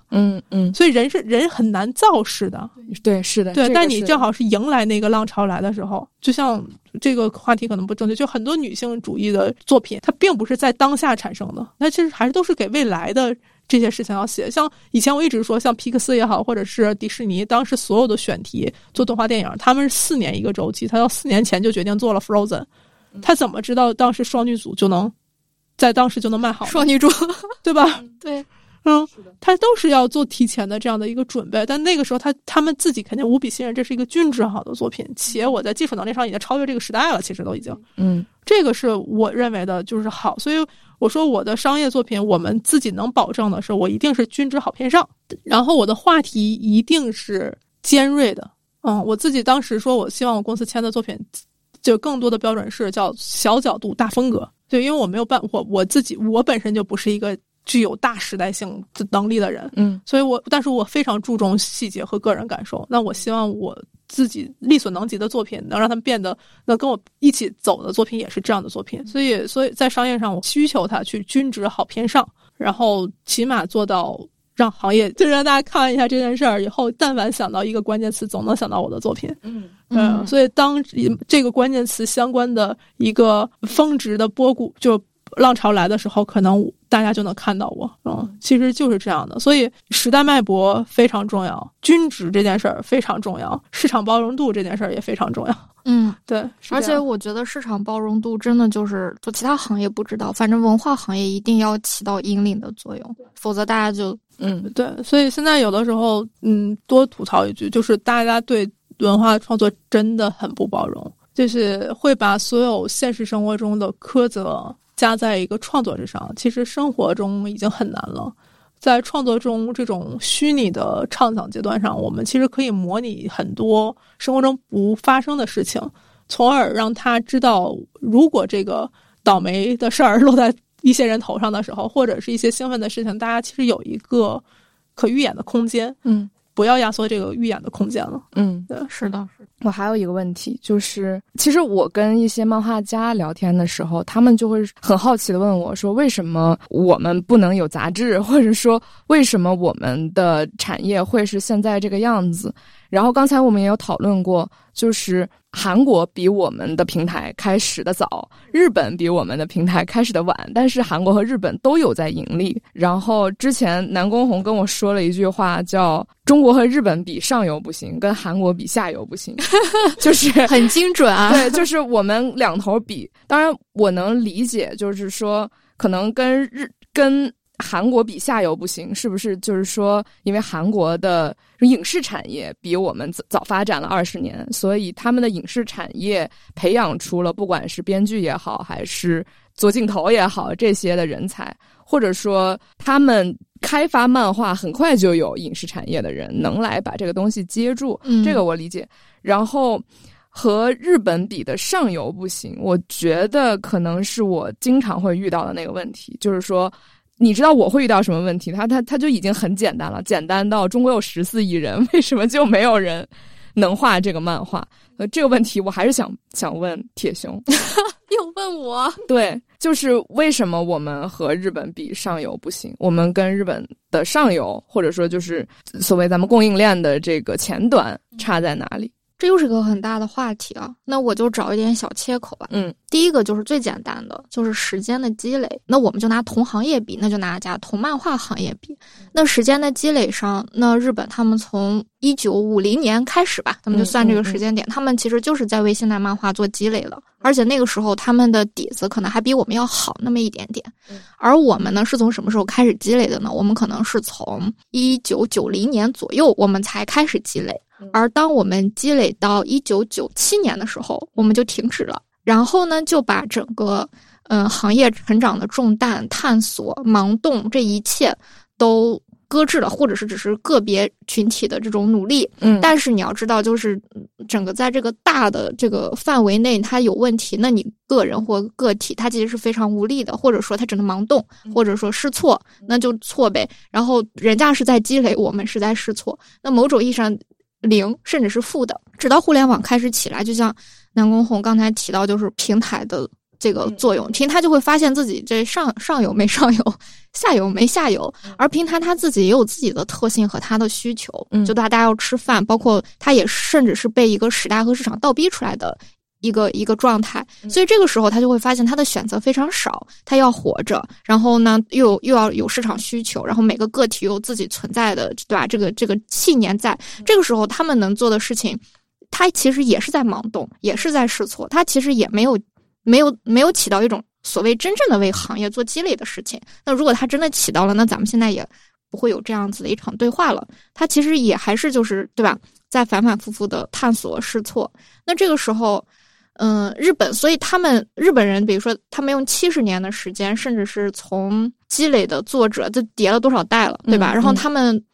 的第一代作者是1920年的人，我们的第一代作者是70后。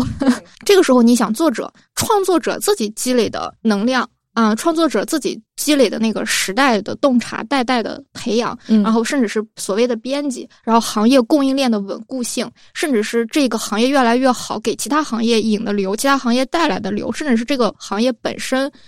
给自己塑造的这种文化信仰，都不可同日而语。就是这，那它就是一个聚合效应嘛。人家那里就是越来越好，我们这里可能就还在各种打了，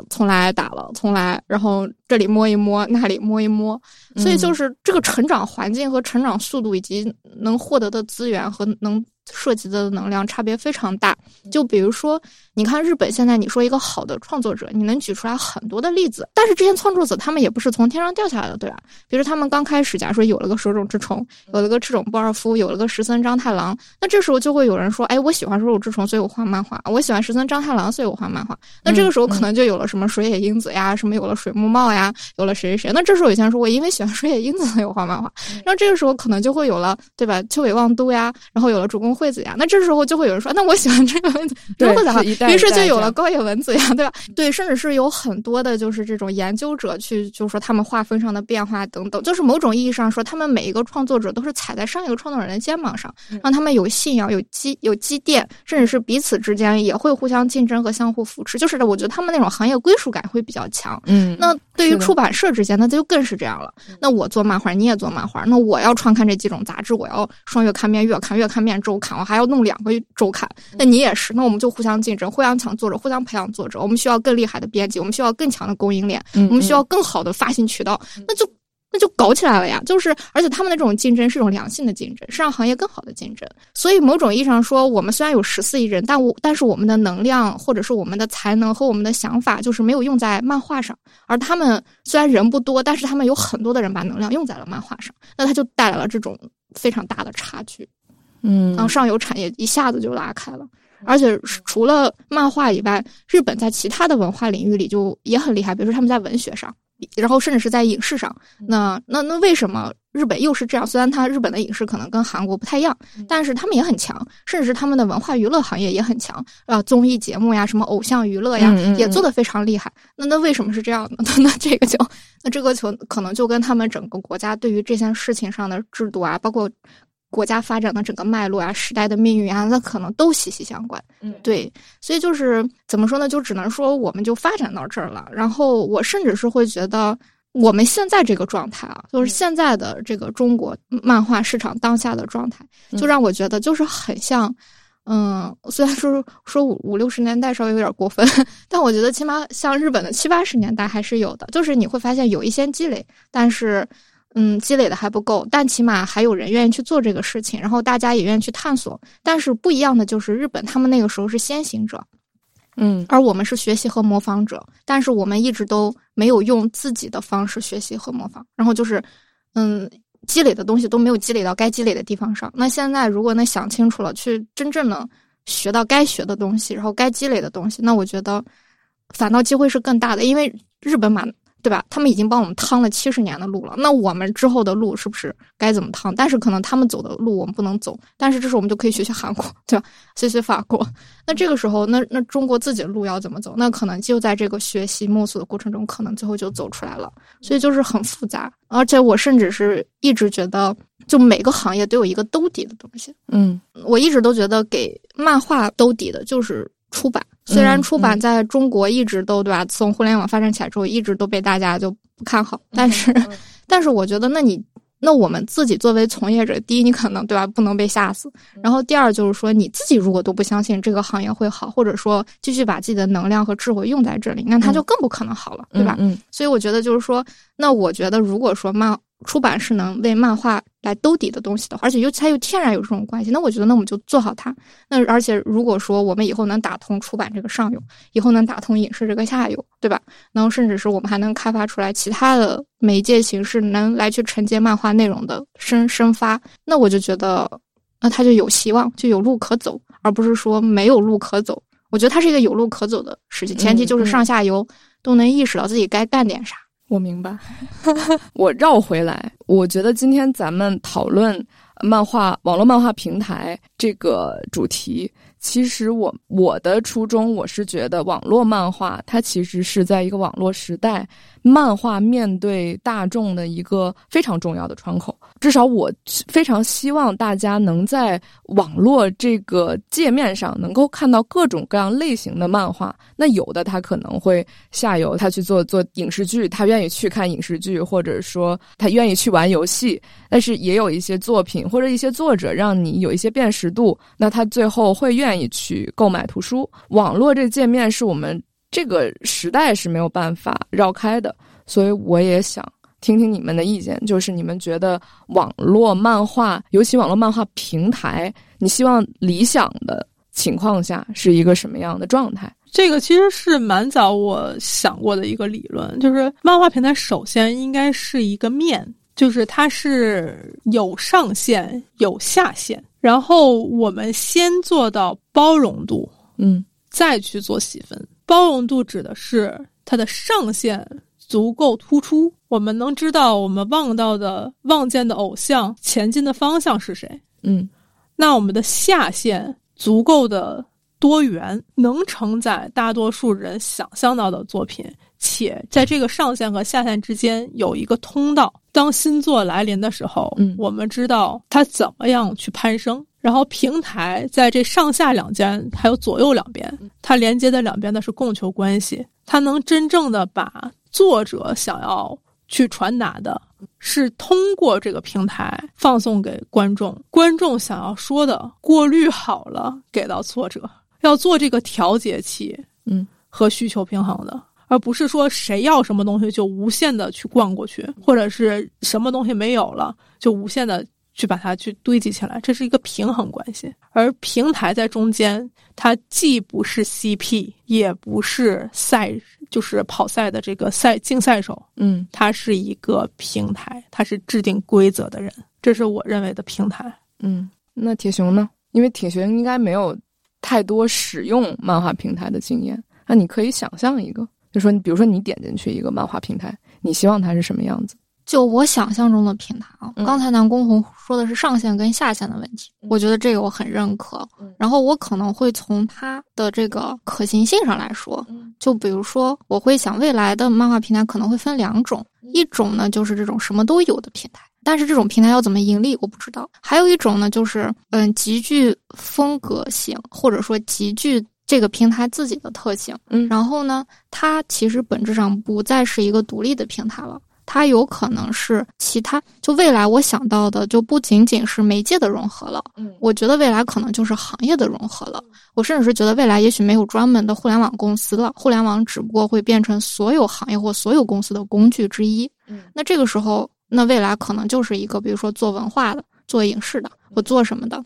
他们为了他们的需求，或者说也许这个平台就只是他们的研发部啊，也许这个平台就是他们后端的这个展示部，也许这个平台就是他们的广告部啊，也许这个平台是什么，但是他们都在用漫画这种形式来干这个事情，甚至是我就专门在上面展示，然后我要卖钱也是可以的。就是我觉得未来它如果这么发展，它的可行性会更高，因为你会发现现在很多的这种各种各样的互联网公司啊，给我的感觉就是像早期那个生物进化的时候，比如说我是一个细胞你也是个细胞啊，我是个细胞你是个线粒体，或者说我是个细胞你是一个什么蛋白质，就是我们之间可能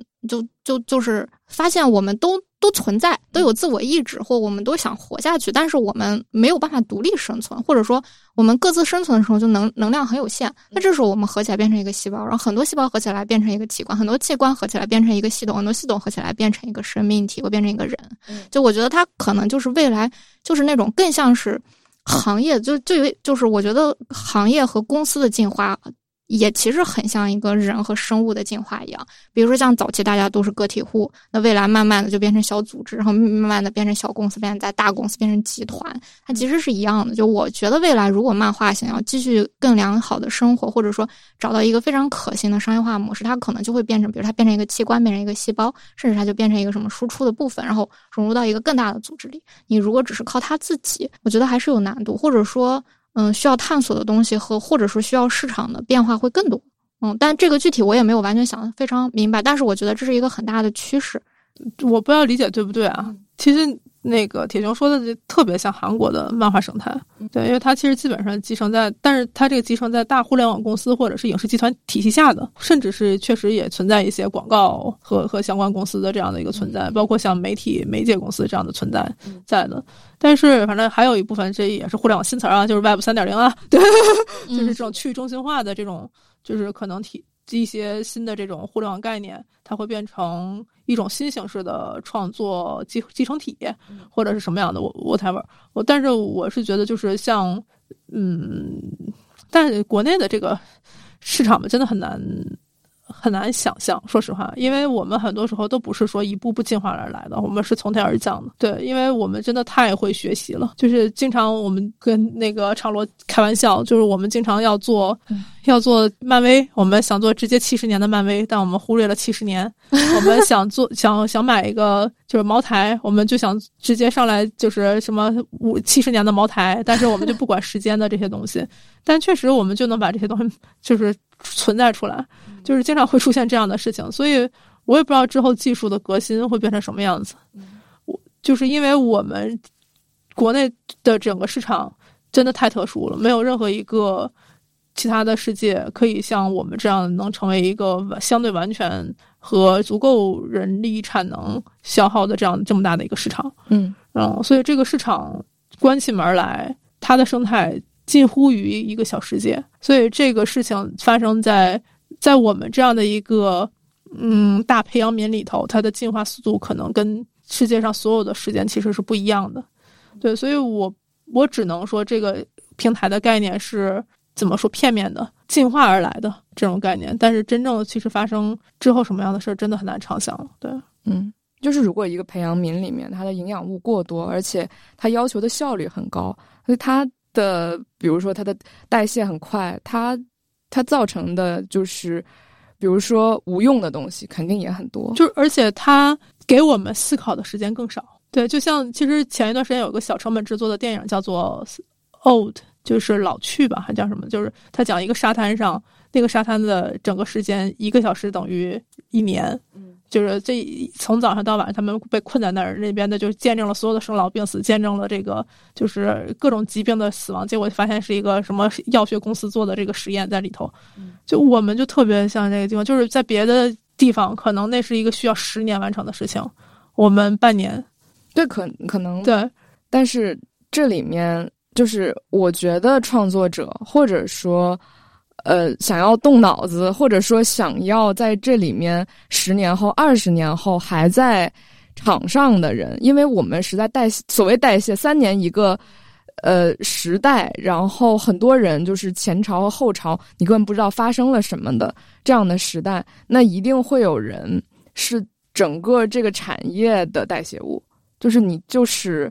把你的人生可能就放在这里，然后你在这里面，在这个历史里面找到的意义，可能并不是跟你最开始进入这个行业的时候你想的一样的。对，所以我会觉得一个理想的漫画平台，就对于我来说，一个理想的漫画平台，我可能是过于理想化，我可能希望它是一个比较有耐心的，或者说它是比较有母爱的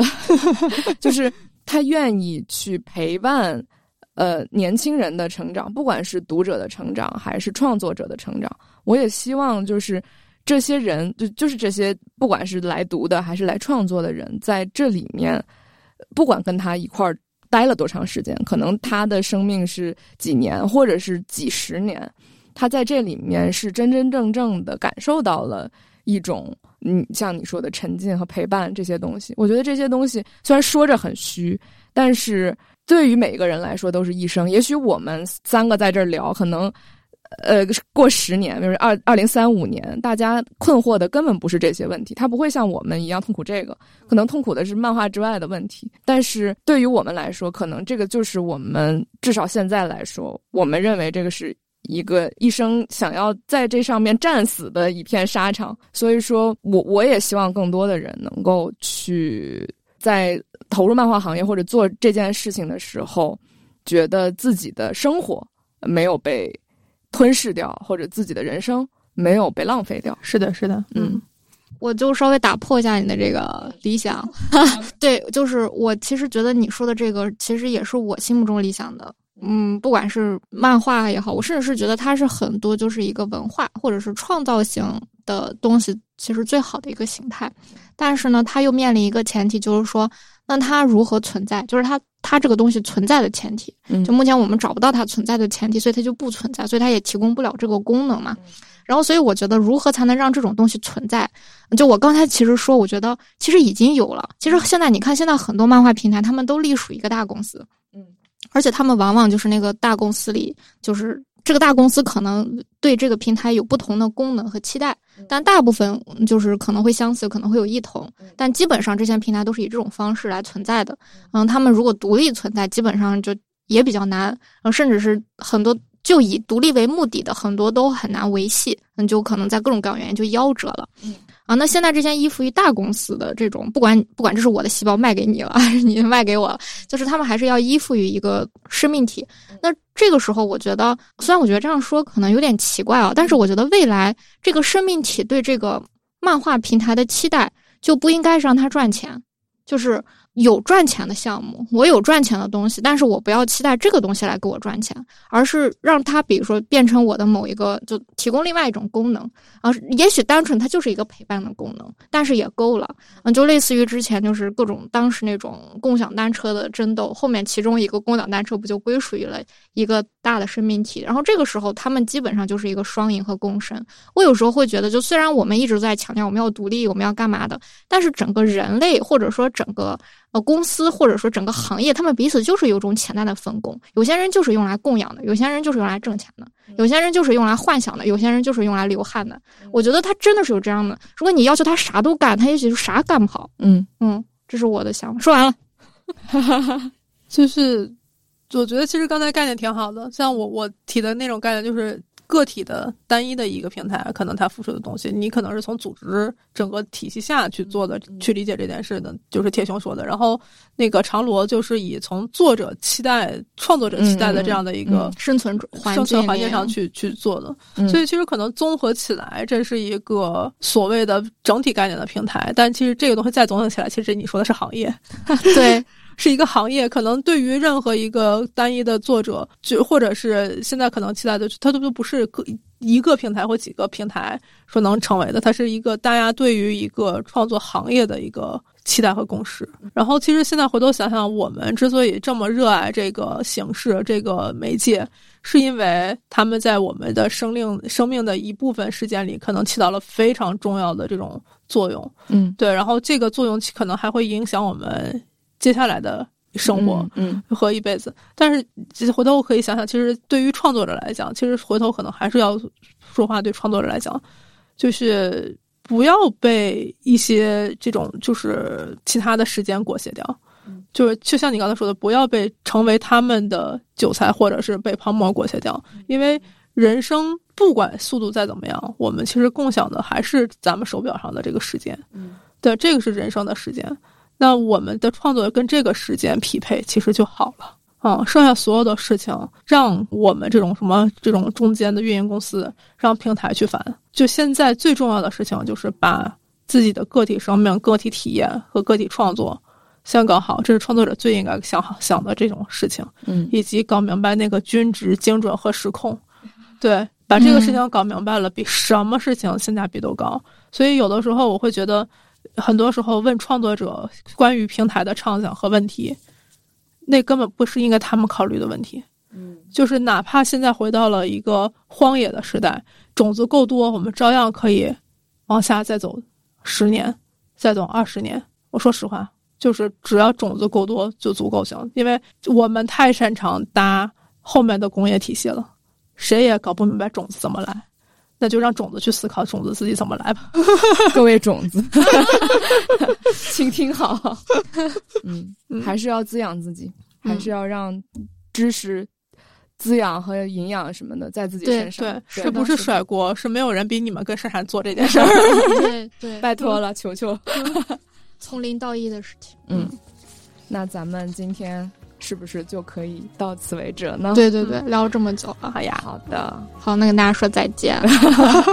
先让我南宫红说，这还分个先后。好的，我说今天畅言这么多，说错了，对不起啊，今天有的地方。好的，那咱们就到这儿吧，就到这里，下期再见，拜拜。